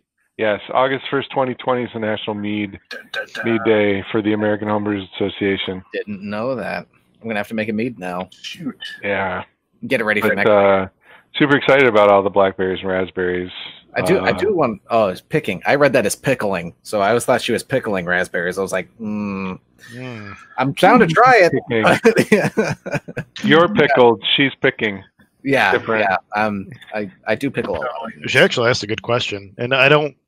We're, I mean, on a, on a small scale, I haven't noticed it, No, but uh, I could certainly imagine that. Like, well, honestly, depending on the the harvest, like, I could almost see that there might be like an, an, an abundance of hops if there were there were a lot of breweries that weren't brewing nearly as much once the pandemic hit and uh, indoor seating was like shut down for a while and stuff like that. Yeah. Um, and I, I think that's I think it's something. I that wonder. we're- I don't know. I, I think it's, it's something that we're likely to see the repercussions of maybe next spring yeah. because because Yeah. hops, especially hops shipped from you know like the German hops and oval hops and the New Zealand hops, those are going to really start getting packaged and come in, you know, near the end of the year, beginning of next year. Um, that we would start seeing that, you know. So we already, I think, have as homebrewers anyway, have you know the stock stateside. Um, but it's just kind of like now, um, you know, it, it, COVID's been going on for what four months, and now we can't get pop cans and aluminum. You know, that's the shortage that's hitting. Uh, I'm actually getting hit by. I can't buy a goddamn freezer to save my life. Yeah. I, I need to build a, a kegerator. You know, so I think that the hops and and and especially imported hops from New Zealand, Germany, um, other places that are big hop growers, we're probably going to see that in, um, in a few months after. Because now it's yeah, like Drew just said, nor- northern hemisphere it's hop season or it's harvest season. Um, you know, so Germany is going to fall into that, but the New Zealand season is still six months away. Uh, That's true. They harvested pretty much right before the pandemic hit. right. Yeah. So, um, Brian, I reached into my my my fridge and I found one last homebrew bottle before I go break into mine, and it has a CS on it. Is that the cherry sour? Yes, I'm pretty sure. All Yeah. right. So what we're saying, Tim Smith, what we're saying is we'll get a bunch of beer from you guys soon. I mean, we always have beer. We have way too much damn beer. Uh, I, I'm in fact, I probably plan on uh, once I get that uh, that Saphir hopped lager um, that I mentioned earlier in the show going. I'm probably gonna go bottle up like uh, four of everything and go park my ass at like presidential or something and uh, post on the local Facebook group and just say like, "Come have a beer with me. Let's like talk beer." And I'll give you a four pack and so the thing is right like you guys are probably going through this too i make a lot of beer and i give away a ton of beer but i'm not seeing a lot of people right now which means i'm not giving away nearly as much beer as i usually do which means my keezer is full which means i can't actually brew more Mhm. yeah. until i make room for it so it's like you you either make stuff that you can bottle up and age Yeah. and or or you I, I'm, I'm, that's where I'm struggling. really fast, I like I, I'm struggling to empty kegs and, uh, and, and I actually have, you know, one beer that I can't keg because I don't have a clean keg. So, there is that oh, I mean, the country's COVID free, but, uh, shipping. Yeah. And, and Yeah. stuff. I, I will say, I think uh, there there have been a number of, I guess, uh, silver linings with having a kid during COVID. I mean, don't get me wrong, there's been some scary shit, but at the same time, there's been a lot of silver linings. And to be entirely honest, uh, I wish I had more beer now, uh, but I kind of stopped brewing for a while before the kid came because I anticipated like I'm just not gonna have. Sure. Yeah, absolutely. so- yeah. Kind of just been like, okay, it's it's just a down downtime. I'll I'll take the next year or so to ramp you know ramp my production back up. So Tim's Tim's asking again: Is it harder to brew in smaller batches? And um, you know, so so on the homebrew scale, I think the most traditional batch size is five gallons. That, that's what we we brew. That's typically what our homebrew kegs uh, can hold, and so all of our gear is kind of dialed around uh, five gallon batches. So I don't know of anybody that really does anything less than five gallons. Maybe some one gallon smashes. Um, I think there's a few people we've talked to that that Yeah. halves and use the ti- the half keggers. It's it's um it's- harder I- i wouldn't say it's harder It's No, less it's rewarding in that it takes pretty much the same amount of time Yeah. to brew a one gallon batch as it does a five gallon batch or even like a 10 gallon batch. On- Once you get above 10, like it starts to take a little bit longer just due to like chilling times and stuff and like heating times to like get stuff Yeah. up to a boil. But, uh, but I mean, you're you're spending like maybe three and a half, four hours to make one gallon of beer, or like four, four and a half hours to make five gallons of beer. And it's like or, i mean it's the same i, I it's think a time thing, kind of. I think anything between three and ten gallons is going to be that four four and a half hours uh, depending on your rig yeah. So it, it doesn't it, and then and then when you when you when you make a one gallon batch of beer I, and i really have I've, i i know people that do one gallon smashes and a smash is where so smash stands for single malt and single hop. So it's one hop one malt and you're really trying to learn either the the characteristics that that malt throws off or that hop throws off. You know so maybe you do four one gallon batches with four different hops but they all have two row. So now you're learning the different uh, hops or you do the same thing in reverse with different malts munich maris otter two row. I don't know who, who does really does that. But anyway um, but when you when you ferment that beer that one gallon you're getting like what six five not even six probably four or five bottles of beer out of that? Probably Yeah. 10. out of a gallon Yeah. it's 12 ounces there's 128 ounces in a gallon 100 10. divided, 100 and what and we're drunk uh, 128 divided by 12 is about 10 with some gives. But then you get you get some you so got maybe you got nine. trub. You Maybe got nine. trub. Maybe eight, eight, nine. Leave That's it. what I'm saying. So that's what I'm saying. You got 128. you- You're going to lose at least a third of that for trubs. Okay, maybe nine, but still, Yeah. it's just not. It's not worth it. Brew, brew five gallons. Uh, what's Ron? Oh, happy.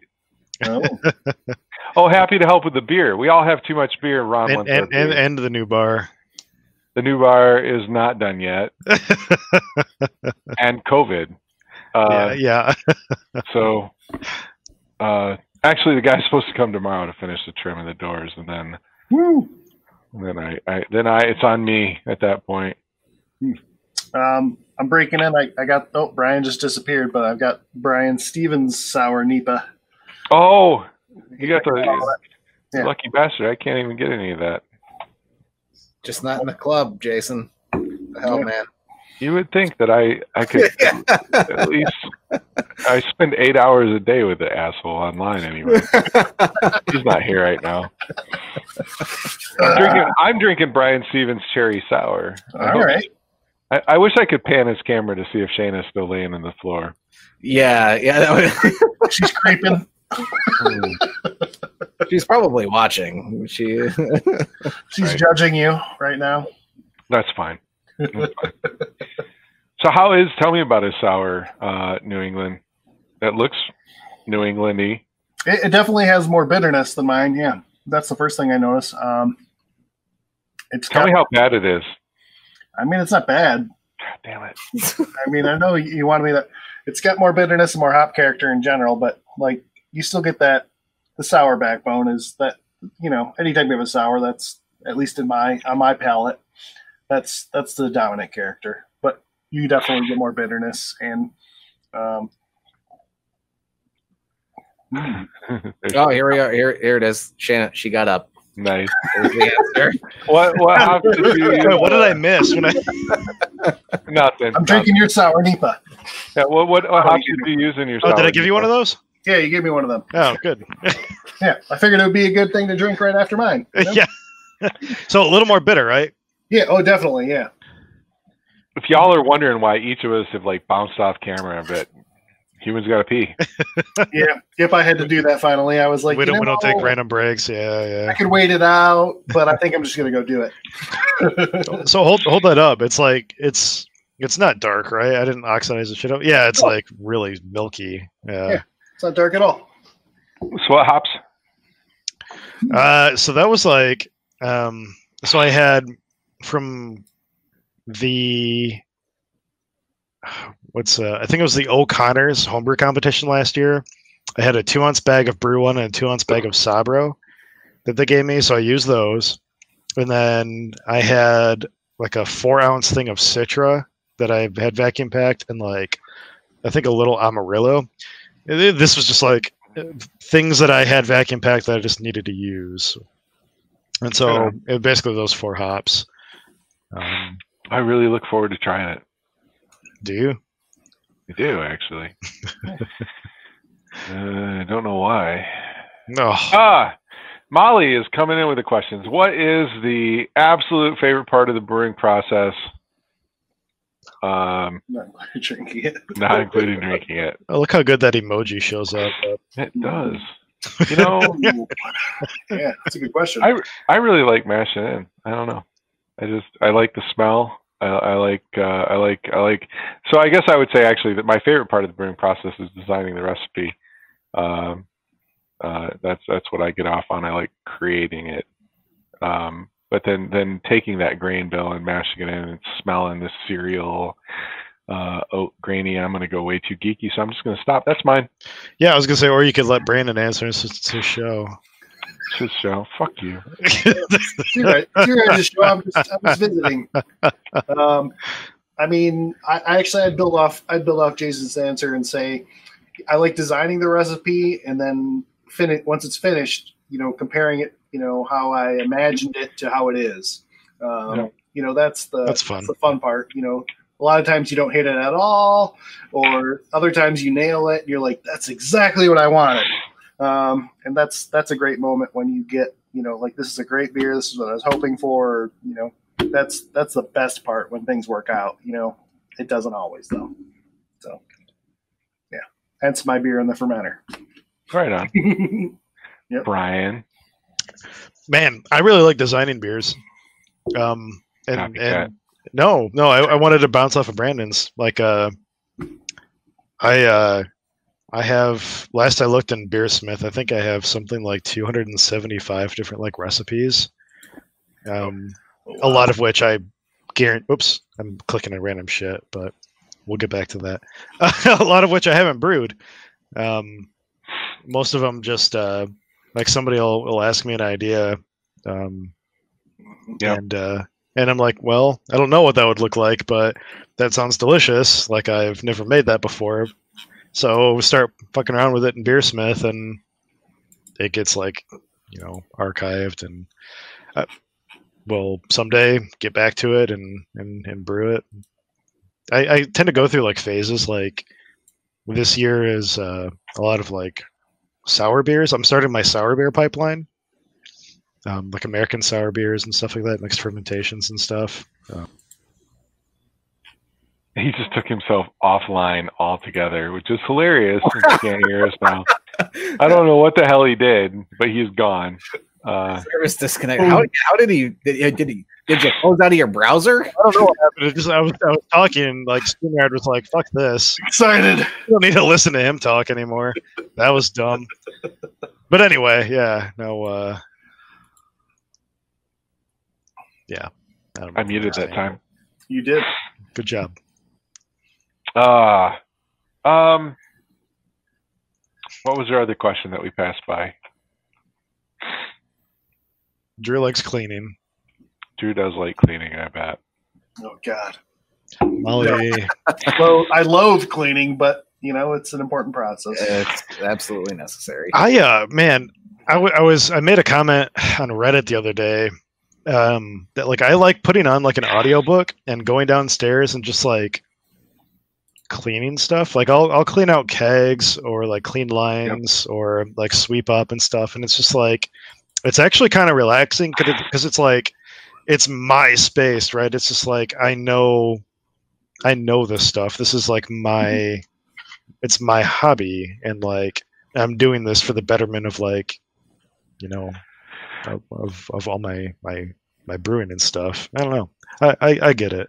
Yeah, I know. I know Amy's not watching, but so she can't laugh at me. But you know, I I'm redoing my bathroom or basement, bathroom, basement. I lost my basement last year to the flooding, and and I purposely when I remodeling, I I purposely put in a sink so that I could do just that. That I can I can go downstairs now. I, I have my my brew room set back up. I'm going to build my fermentation chamber. I put in a big ass sink so I can clean kegs and bottle and uh, you know, I'm gonna get. Uh, I've got new. Well, I, I've got a keezer, but not the one I want because I can't buy A freezers freezer right now. right now, yeah. Yeah, but it's just that to go down there and and kind of putz with your stuff, and I'm really looking forward to that.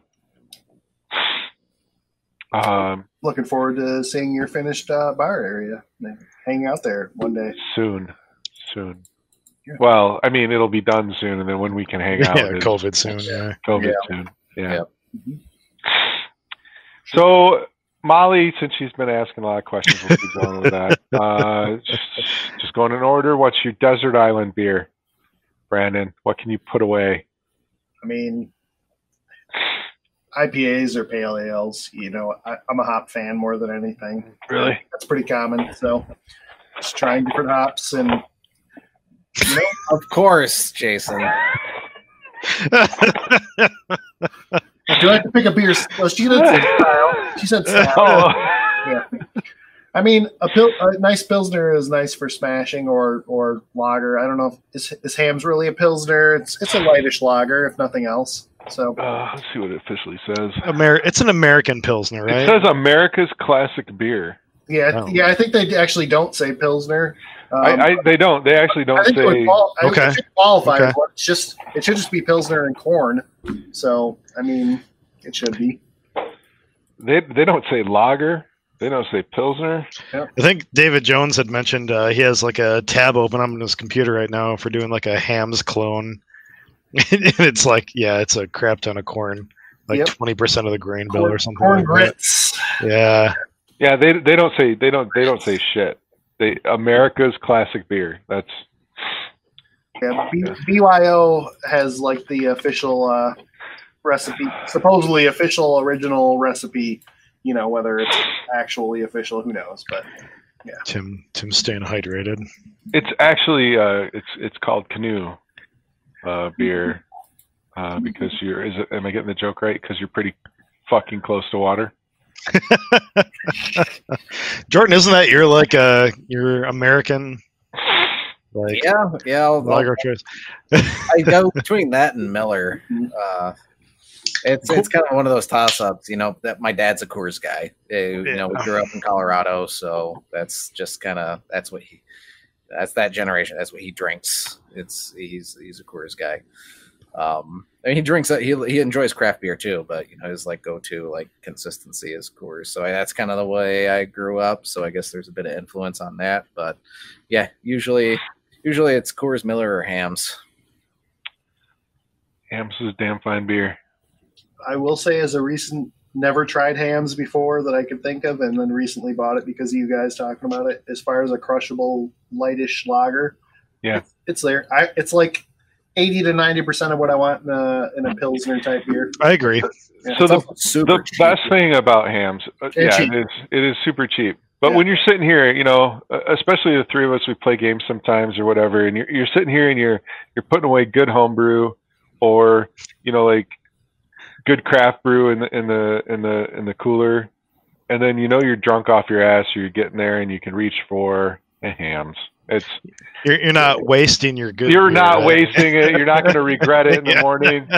Uh, I, I have a buddy. I know he's not listening, but I, I have a good friend of mine that got a a bottle of um, Johnnie Walker Blue Scotch one day, one time. You know, like a four hundred dollar bottle of Scotch, and and he, I think, I think the story goes he moved to Texas. Uh, he moved there a few weeks before his wife.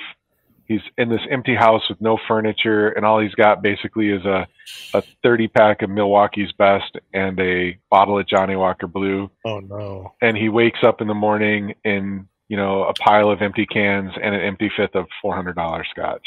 So Oh. that's regret. Uh, and so Hamm's is the no regret beer. I can, the other night I was playing with Jordan and I, I got a little drunk and I reached for it. I'm like, oh, time to switch to Hamm's. There you yep yep. There's that little that little timer that goes off in your head when it's like, nope, time No. for hands. Could see that. I feel like they should sponsor us. They should. And I don't know what I'm drinking now. This is beer number five. It's uh, it's something that Jake Downey gave me. It's from Hot Butcher, but it's completely Oh. unlabeled. I have one So- of those too. Unlabeled hot butcher. It's so good. Brandon, Brandon, what's your favorite beer to brew, and and do you have one that your wife really likes? Your wife. Favorite is yeah. My Molly's wife- drinking my too. wife's. Um, Your Cheers, Molly. harem. I mean, There's Jacob. It's Downey. It's uh, Ale America. Ah, ha, ha. Oh shit, he's watching. Yeah. Okay, He is Thanks, watching. Jake. Thanks, Jake. yeah, and and just to comment on Tim, since I can't comment on there, is most beer is mostly water. If we want to be technical, so, Aw. I mean, but uh, but yeah. Anyways, my favorite beer, uh, probably. I mean, same as what I often brew: pale ales and IPAs. Just because, I mean, I like a lot of a hole craft brewers and and craft brew drinkers. I'm a I'm a hop head and trying different hops or you know trying to get the flavor profile of different hops is one of my favorite things and and that's what most of my beers are going to be centric. I, I'm a Pilsner might be a close second just because you know you get a lighter beer with good amount of hop character too. So uh, you know those those two two or three styles there, if you want to lump them all together, are my favorite. As far as what my wife likes, she's not a beer drinker actually. Um, she's my guinea pig though. If like I have something like, hey, tell me what flavors you get out of this, because um, I know she's not going to be biased. Uh, other than she probably would she, she'll tell me she doesn't like something, but she doesn't talk shit about my beer too much. I wish she would talk more shit. Um, but like at the same time, like I know she'll give me a good opinion. Like if I'm like, hey, what flavors did you get off this beer? I'll let her try it because I know she's not a big beer drinker, and she may not always have the best descriptors because neither do I. Um, but she'll she'll at least give me an idea if like something if it sounds right. And sometimes she's spot on too when I give her something like, hey, that's what I was going for. So thank you for your unbiased opinion. Um, but she's more of a I, she doesn't even drink alcohol that much, so it's hard to say. If anything, she likes uh, oh man, you know, lemonade and uh, shandies or like uh, stuff like that. Vein, Shandy's. yeah, would probably be what she's the biggest fan of. Yeah. Uh-oh. Yeah. Sorry, I keep keep burping on here myself. What else, Molly? What else can we do for you, Molly? Molly, ask away. Feel free. Oh wait, wait, one more. What is what do you consider the most versatile hop to be? Uh, well, as a Michigander, Centennial is a great hop. Um, you know, two hearted, or it's great at it's a good bittering hop. It adds some uh, extra. I don't know what the right terminology, but you know, it, it does add some extra harshness to bitterness, supposedly. Not as much as Chinook from my experience, but like it adds some extra, and it's a great flavor and aroma hop too. It's just it's a great versatile hop. Yeah, uh, yeah, Yeah. I can agree with that. Yeah. I don't know. I feel like I came up in the age of Citra, and so I just have to say Citra, Citra, Citra, Citra. Everything is brewed with Citra. It's a I don't cheater think though. I've ever It's had cheater a. Citra bittered I, uh, beer that I've liked. Yeah, I- you don't want to waste your Citra money on the bittering. Yeah, I, you know, when I was a young brewer, though, I started that way. Like my my first IPA was Citra, the bitter Citra. Uh, yeah, it's Citra the whole time. I have switched that recipe to start using like Centennial for bittering and and then Citra for everything else. But man, Molly has just come. I know she's gonna keep the episode going Wow. until fucking like at 10 all. Yeah, Yeah. all right, Molly, we'll keep drinking as long as you keep asking questions. All right, who's going first on this one? I haven't even talked about my favorite hop yet. Oh, Yeah. Oh, No, I'm It's just a- kidding. I don't have one. I don't actually brew with hops. I brew like Gruit style. I use uh, your- all your- juniper branches and Heather. poison oak. Poison. oh, Oleander. Uh, yeah, I've I've taken offense to the American Homebrewers Association, so I just I brew all my beers with, you know, Oh dang! poison oak and sumac and stuff, and send them in for tastings. nice. I don't know if there's I any. gotta make your insides itchy.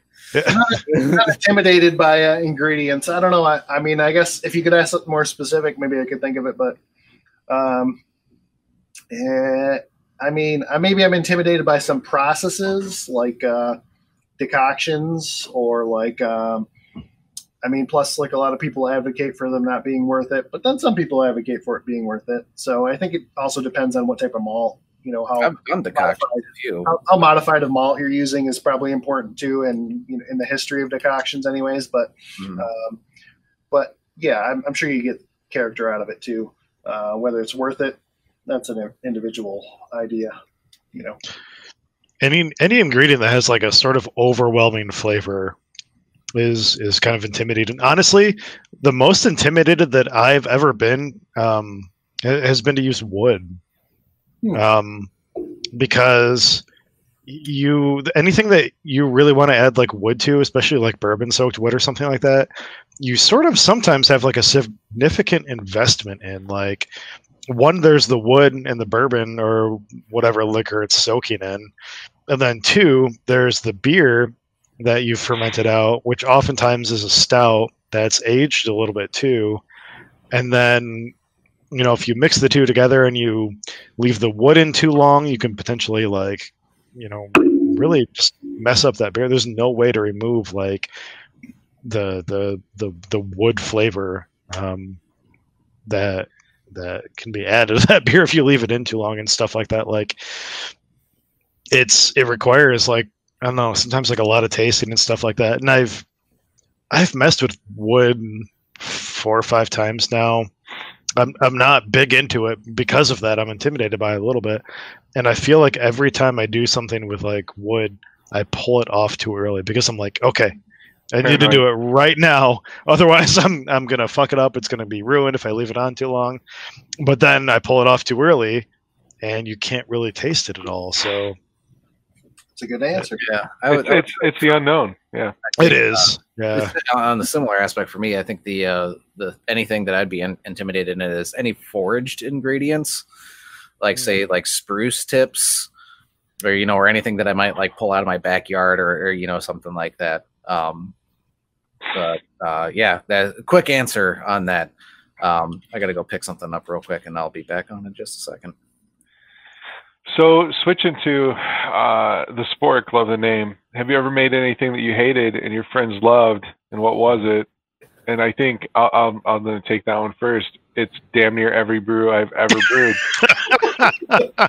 uh, if you're a it till home you brewer, friends. right? If you're a home brewer, you would understand that it's so hard to find something like I've called Brian before. I literally have. I, I think I called you and I'm like, I like this beer I just brewed. Something's wrong with it because you hate everything you make almost, or Yeah. you don't hate it, but you're like you're never happy, Nitpicky. Yeah. nitpicky. Yeah. So every beer I've ever made, except except that one that I called Brian about. And then this is this is COVID 2020, right? I was so excited. I'm calling Brian. I'm telling him, or we're talking on computer or something. And I'm like, my IPA, I'm super happy with it. Remember? And Yeah. we, Oh yeah.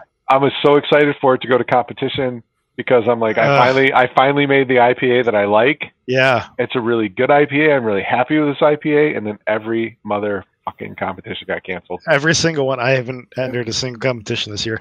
I think the Mazer Cup, may, maybe, is like the only one that's still going on. Yeah.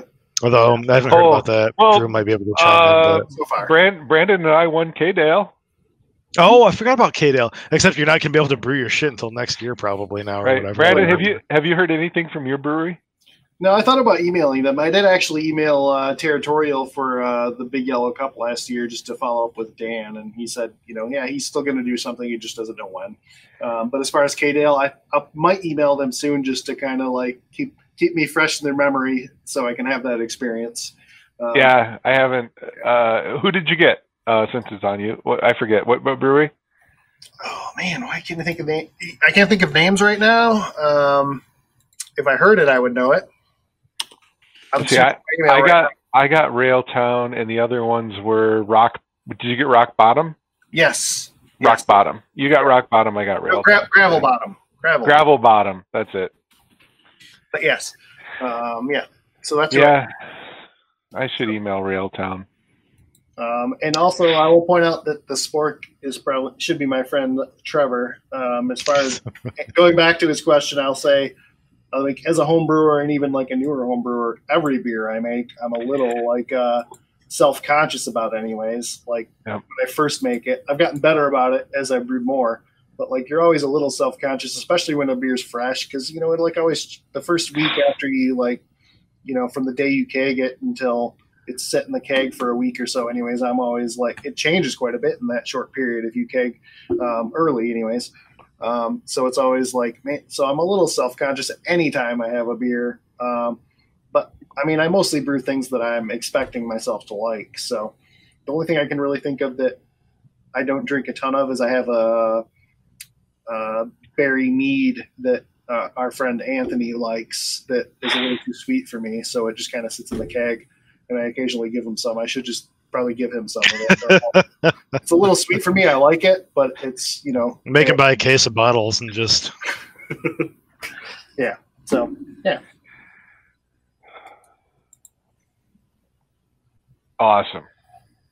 Uh, he must be your friend. Where's his fucking sour, Brandon? What the hell? you need to remind me because you could have some because like I can't even drink a ton of the sour, even though I do like it. It's you know sours I drink like one one a night at most, but realistically like you know one to three a week glasses of. So yeah. So I mean, yeah, you can have some. You just got to remind me to bring you some since you're, you know, like two blocks away. Right on. well, Or you, you can, or you can bring your lazy ass over here and get some. there you go. Put it on him. Uh, Uh, yeah. Anyone else have an answer to that? Hmm. I got a good buzz going, quote unquote. What other Molly questions we got here? Um, oh, this one's dirty. She's talking about Brian's wood, so we'll skip that one. Um, Drew already knows all about that. It's Plus fine. beer one is oak, and you know that, Molly. You're just being dirty. yeah. Uh, gosh. Jeez, Molly. beer with sassafras, like not exactly a beer because it doesn't have any malt in it. But I, and I mentioned to Brian, or Brian, sorry, not Brian. I, I mentioned to Brian, but I more mentioned it to Jason, and he seemed interested in it. But Kronk, Kronk is the drink. yeah, we we covered. Oh, I that. forgot about Kronk. Still, Yeah, Yeah, Right. So We did talk about that, didn't we? we did. Yeah, it was in. It was in. let's It get has sarsaparilla and sassafras in it, but supposedly the finished product doesn't really taste very root beer like. T- talk about what Kronk is real quick. Yeah, tell us. Oh man, it's like oh, this is I gotta ter- make gotta make you a banner first. Uh, let's see, Brandon. So Molly, I was talking about. It's it's like a I'll pull up the recipe because I kind of like already I have all the rest I have all the ingredients for it now finally. I bought a gallon of molasses so that I can make several batches to try out. I was talking about cherry wood. ooh there you go. That's a good one too Professor Edwards um, so yeah the I mean basic Kronk recipe I'll tell you what it has in it because the the like 1800s recipe has is, is based off 100 gallons mind you so that's more than I'm gonna brew um, but it has chamomile, cinnamon, ginger root, sarsaparilla, sarsaparilla extract, sassafras, and green tea in it. Um, and your primary fermentable is molasses. So, yes. Um, and it usually reigns in around uh, 2.8%, I think is what the, the best information I got on it. So it's, it's a, it's an easy drinker. Um, and there's uh, at least one YouTube video of a oh, it's like a food. It's mainly a guy who you know just food in general, and occasionally used to do brewing, and recently started uh, re, re uh, casting stuff. And I should look him up while I'm talking. But Hmm. Yes, it sounds great. Some dude on Reddit and Twitter, like I think someone on Twitter, like posted the link to this old book that mentioned what Kronk, Kronk is from the 1800s. Um, and then somebody kind of posted that on Reddit a couple weeks back. And Like that's legit what it's always been called. yes, supposedly there's versions. I think in uh, you know, for, forgive me what region, but in Canada it's still kind of popul- popular in some places. Um, Huh. But how popular, I don't, I don't know about that. Yeah, yeah, sure. But yeah, it sounds pretty interesting. So I bought all the ingredients to make about a five gallon batch. And I also thought about maybe I would split it and add like maybe some malt extract to one of them too, just to try to make kind of a beer. Yeah, yeah. Um, just to, you know, give it a shot. Maybe we'll have to have like episode 18 getting Kronk or something like that. Like, Right. but it sounds very interesting. And, uh, you know, It does. It does. Where was I? who knows? Um, yeah. So, so this has been our first official uh, homebrewer episode. Brandon, thanks for coming on and hanging out with us and talking Uh, about your shit. uh, we need to do these more often. I, I fucking, I mean, that's that's our heart and soul, right? We're all We- homebrewers. That's like that's our fucking passion, all right? Like, We did say we were going to do one a month. yeah, I think, Yep. I think that's golden. So I don't have any any hard plans for any future upcoming episodes. We're still working on a couple of those. Next next week, uh, it's still TBD. Um, Got a few things up in the air still. Potentially exciting, but Yeah. we'll see. Yeah, we had we had we had we had some good conversations. Brandy, you're about to get attacked. Be careful. There's a vicious creature behind you. That's Alice. Uh, Attention, but not too much. no, no, just just uh, just enough on her terms, right? That's right. Oh well, I guess with just one more thing with uh, Molly here. Who's gonna make a blonde with garden grown hot peppers? I like I said earlier, I'm I'm growing reapers, so uh, let's make a hot lapa. I, I have uh, I have fooled you. Um, That's Uh, that's what Jalapa actually uses. Yeah, yeah, I have some of those growing. Apparently, well, Shanna does. She mostly takes care of them. We had heatless habaneros growing too. Would those But be, those be It, interesting? yeah, the plant is just it's green and it has not grown or done anything in two months. That's not dead. It just hasn't grown. You know, I had a lot of my peppers this year. They just aren't doing what they're supposed to. Like a lot of the stuff that I ordered from uh, Pucker Butt, like those biggest pepper plants I've ever had. They're like bushes. They're amazing.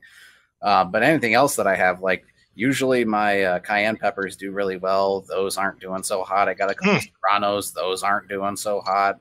I have one habanero that is not doing great, but my Scotch bonnet, my seven pot, my um, uh, reapers, uh, and then I have one mystery pepper that I'm not sure what it is. Best Uh, way to figure that out is just eat it. Eat it. Yeah. yeah, I don't. I don't think that's. It's probably not going to tell me what that is. One of my first peppers is going to be an Aji Rico this year.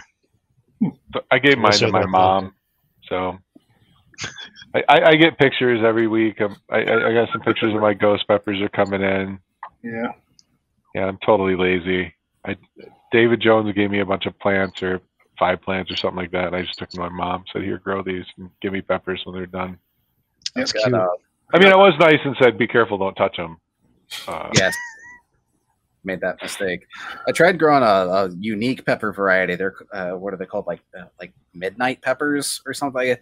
The whole What's that? plant, the whole plant is black, and so are Oh, the neat. peppers. The pe- the hot peppers are are black as well, and they're considered like an ornamental. But after doing research, that's the only reason they're ornamentals because they're super hot. They're like ten to twelve times hotter than uh, jalapenos, but don't have like any sort of Mhm. discernible character. They're just heat. I was like, "Eh, whatever, you know. that can come in Sure, yeah, handy though. yeah. I mean, you know, if you Yeah. want to get something with like a nice habanero flavor, or uh, but but you want more heat, Did I say habanero? I meant jalapeno. jalapeno flavor. Either way, Yeah. you know that's one thing. After joining and starting or starting Kalamazoo Hot Sauce Enthusiast, and then and then joining in with all of you guys and eating peppers. You know, before I used to think, oh, habaneros are super hot. Now I'm like, that's a good, that's a good mild pepper. it's, it's- Um, it's a bit of a warm up. yeah. Right. And especially after eating a Reaper, now it's just like, ah, yeah, habanero. Well, you, had, you had a Trinidad If before it, doesn't, that. if it doesn't make you puke, then it's not uh, hot. no, that was the Naga Viper we had Naga, before that. I kind of yeah. think that's what my mystery is. It looks like a, a lot like Naga Vipers. Um, I've done. Super tasty. Super tasty. I've read there's there's a number of people. Uh, there's a Facebook group for uh, pepper growing, and there's a. We're getting. I'm getting way off topic here, but um, That's what we do here. That's a- we, uh, we shouldn't even be called Michigan Brews. but anyway, there's, there's people who, who do who overwinter their peppers, and they say that their reapers that they've overwintered, the second season reapers don't look anything like the classic reaper. They look completely different. They look a lot more like a, a viper. Um, so I'm kind of wondering if this other mystery pepper that I have just may have been seeds taken from like a second year um, Hmm. uh, reaper. But all right, we'll find out. We'll Yeah. find. Yeah, that's a good one. Name of the channel, Michigan Drinks. Um, Yeah. or, or just three drunk fuckers ramble on with their friends. So, 3DF. I you know I, I, I wanted to do like uh I know this random thoughts, Brian. You laugh. I wanted to do like Tagabrew news of the week every week, and then I haven't talked to Deb in a couple weeks, so uh, I'll still do my shout out to Tagabrew. Keep on tagging, whatever the hell they call it. Uh, Drink Craft, Jonah Ha- Homebrew Club. What else? We should probably go. It's been two hours. Yeah, it's- it's the longest show I've been on. Brandon, thank you again. Yeah, Buddy, thank you for joining us. Yeah, if so anybody else, if we have any like homebrewers like listening that like want to like, Yeah, we're gonna do this once a month, right? yeah, yeah, yeah, Yeah. absolutely. So tell us your story. Come on and drink with us. I'll be there to harass you, most likely too. Yeah, There absolutely. you go. All right. Thanks again, man. All right. Well, cheers, everybody. Cheers, Brandon. Jeez. I. Thanks, guys. All right. Have a good night, guys. Woo. Good night, guys.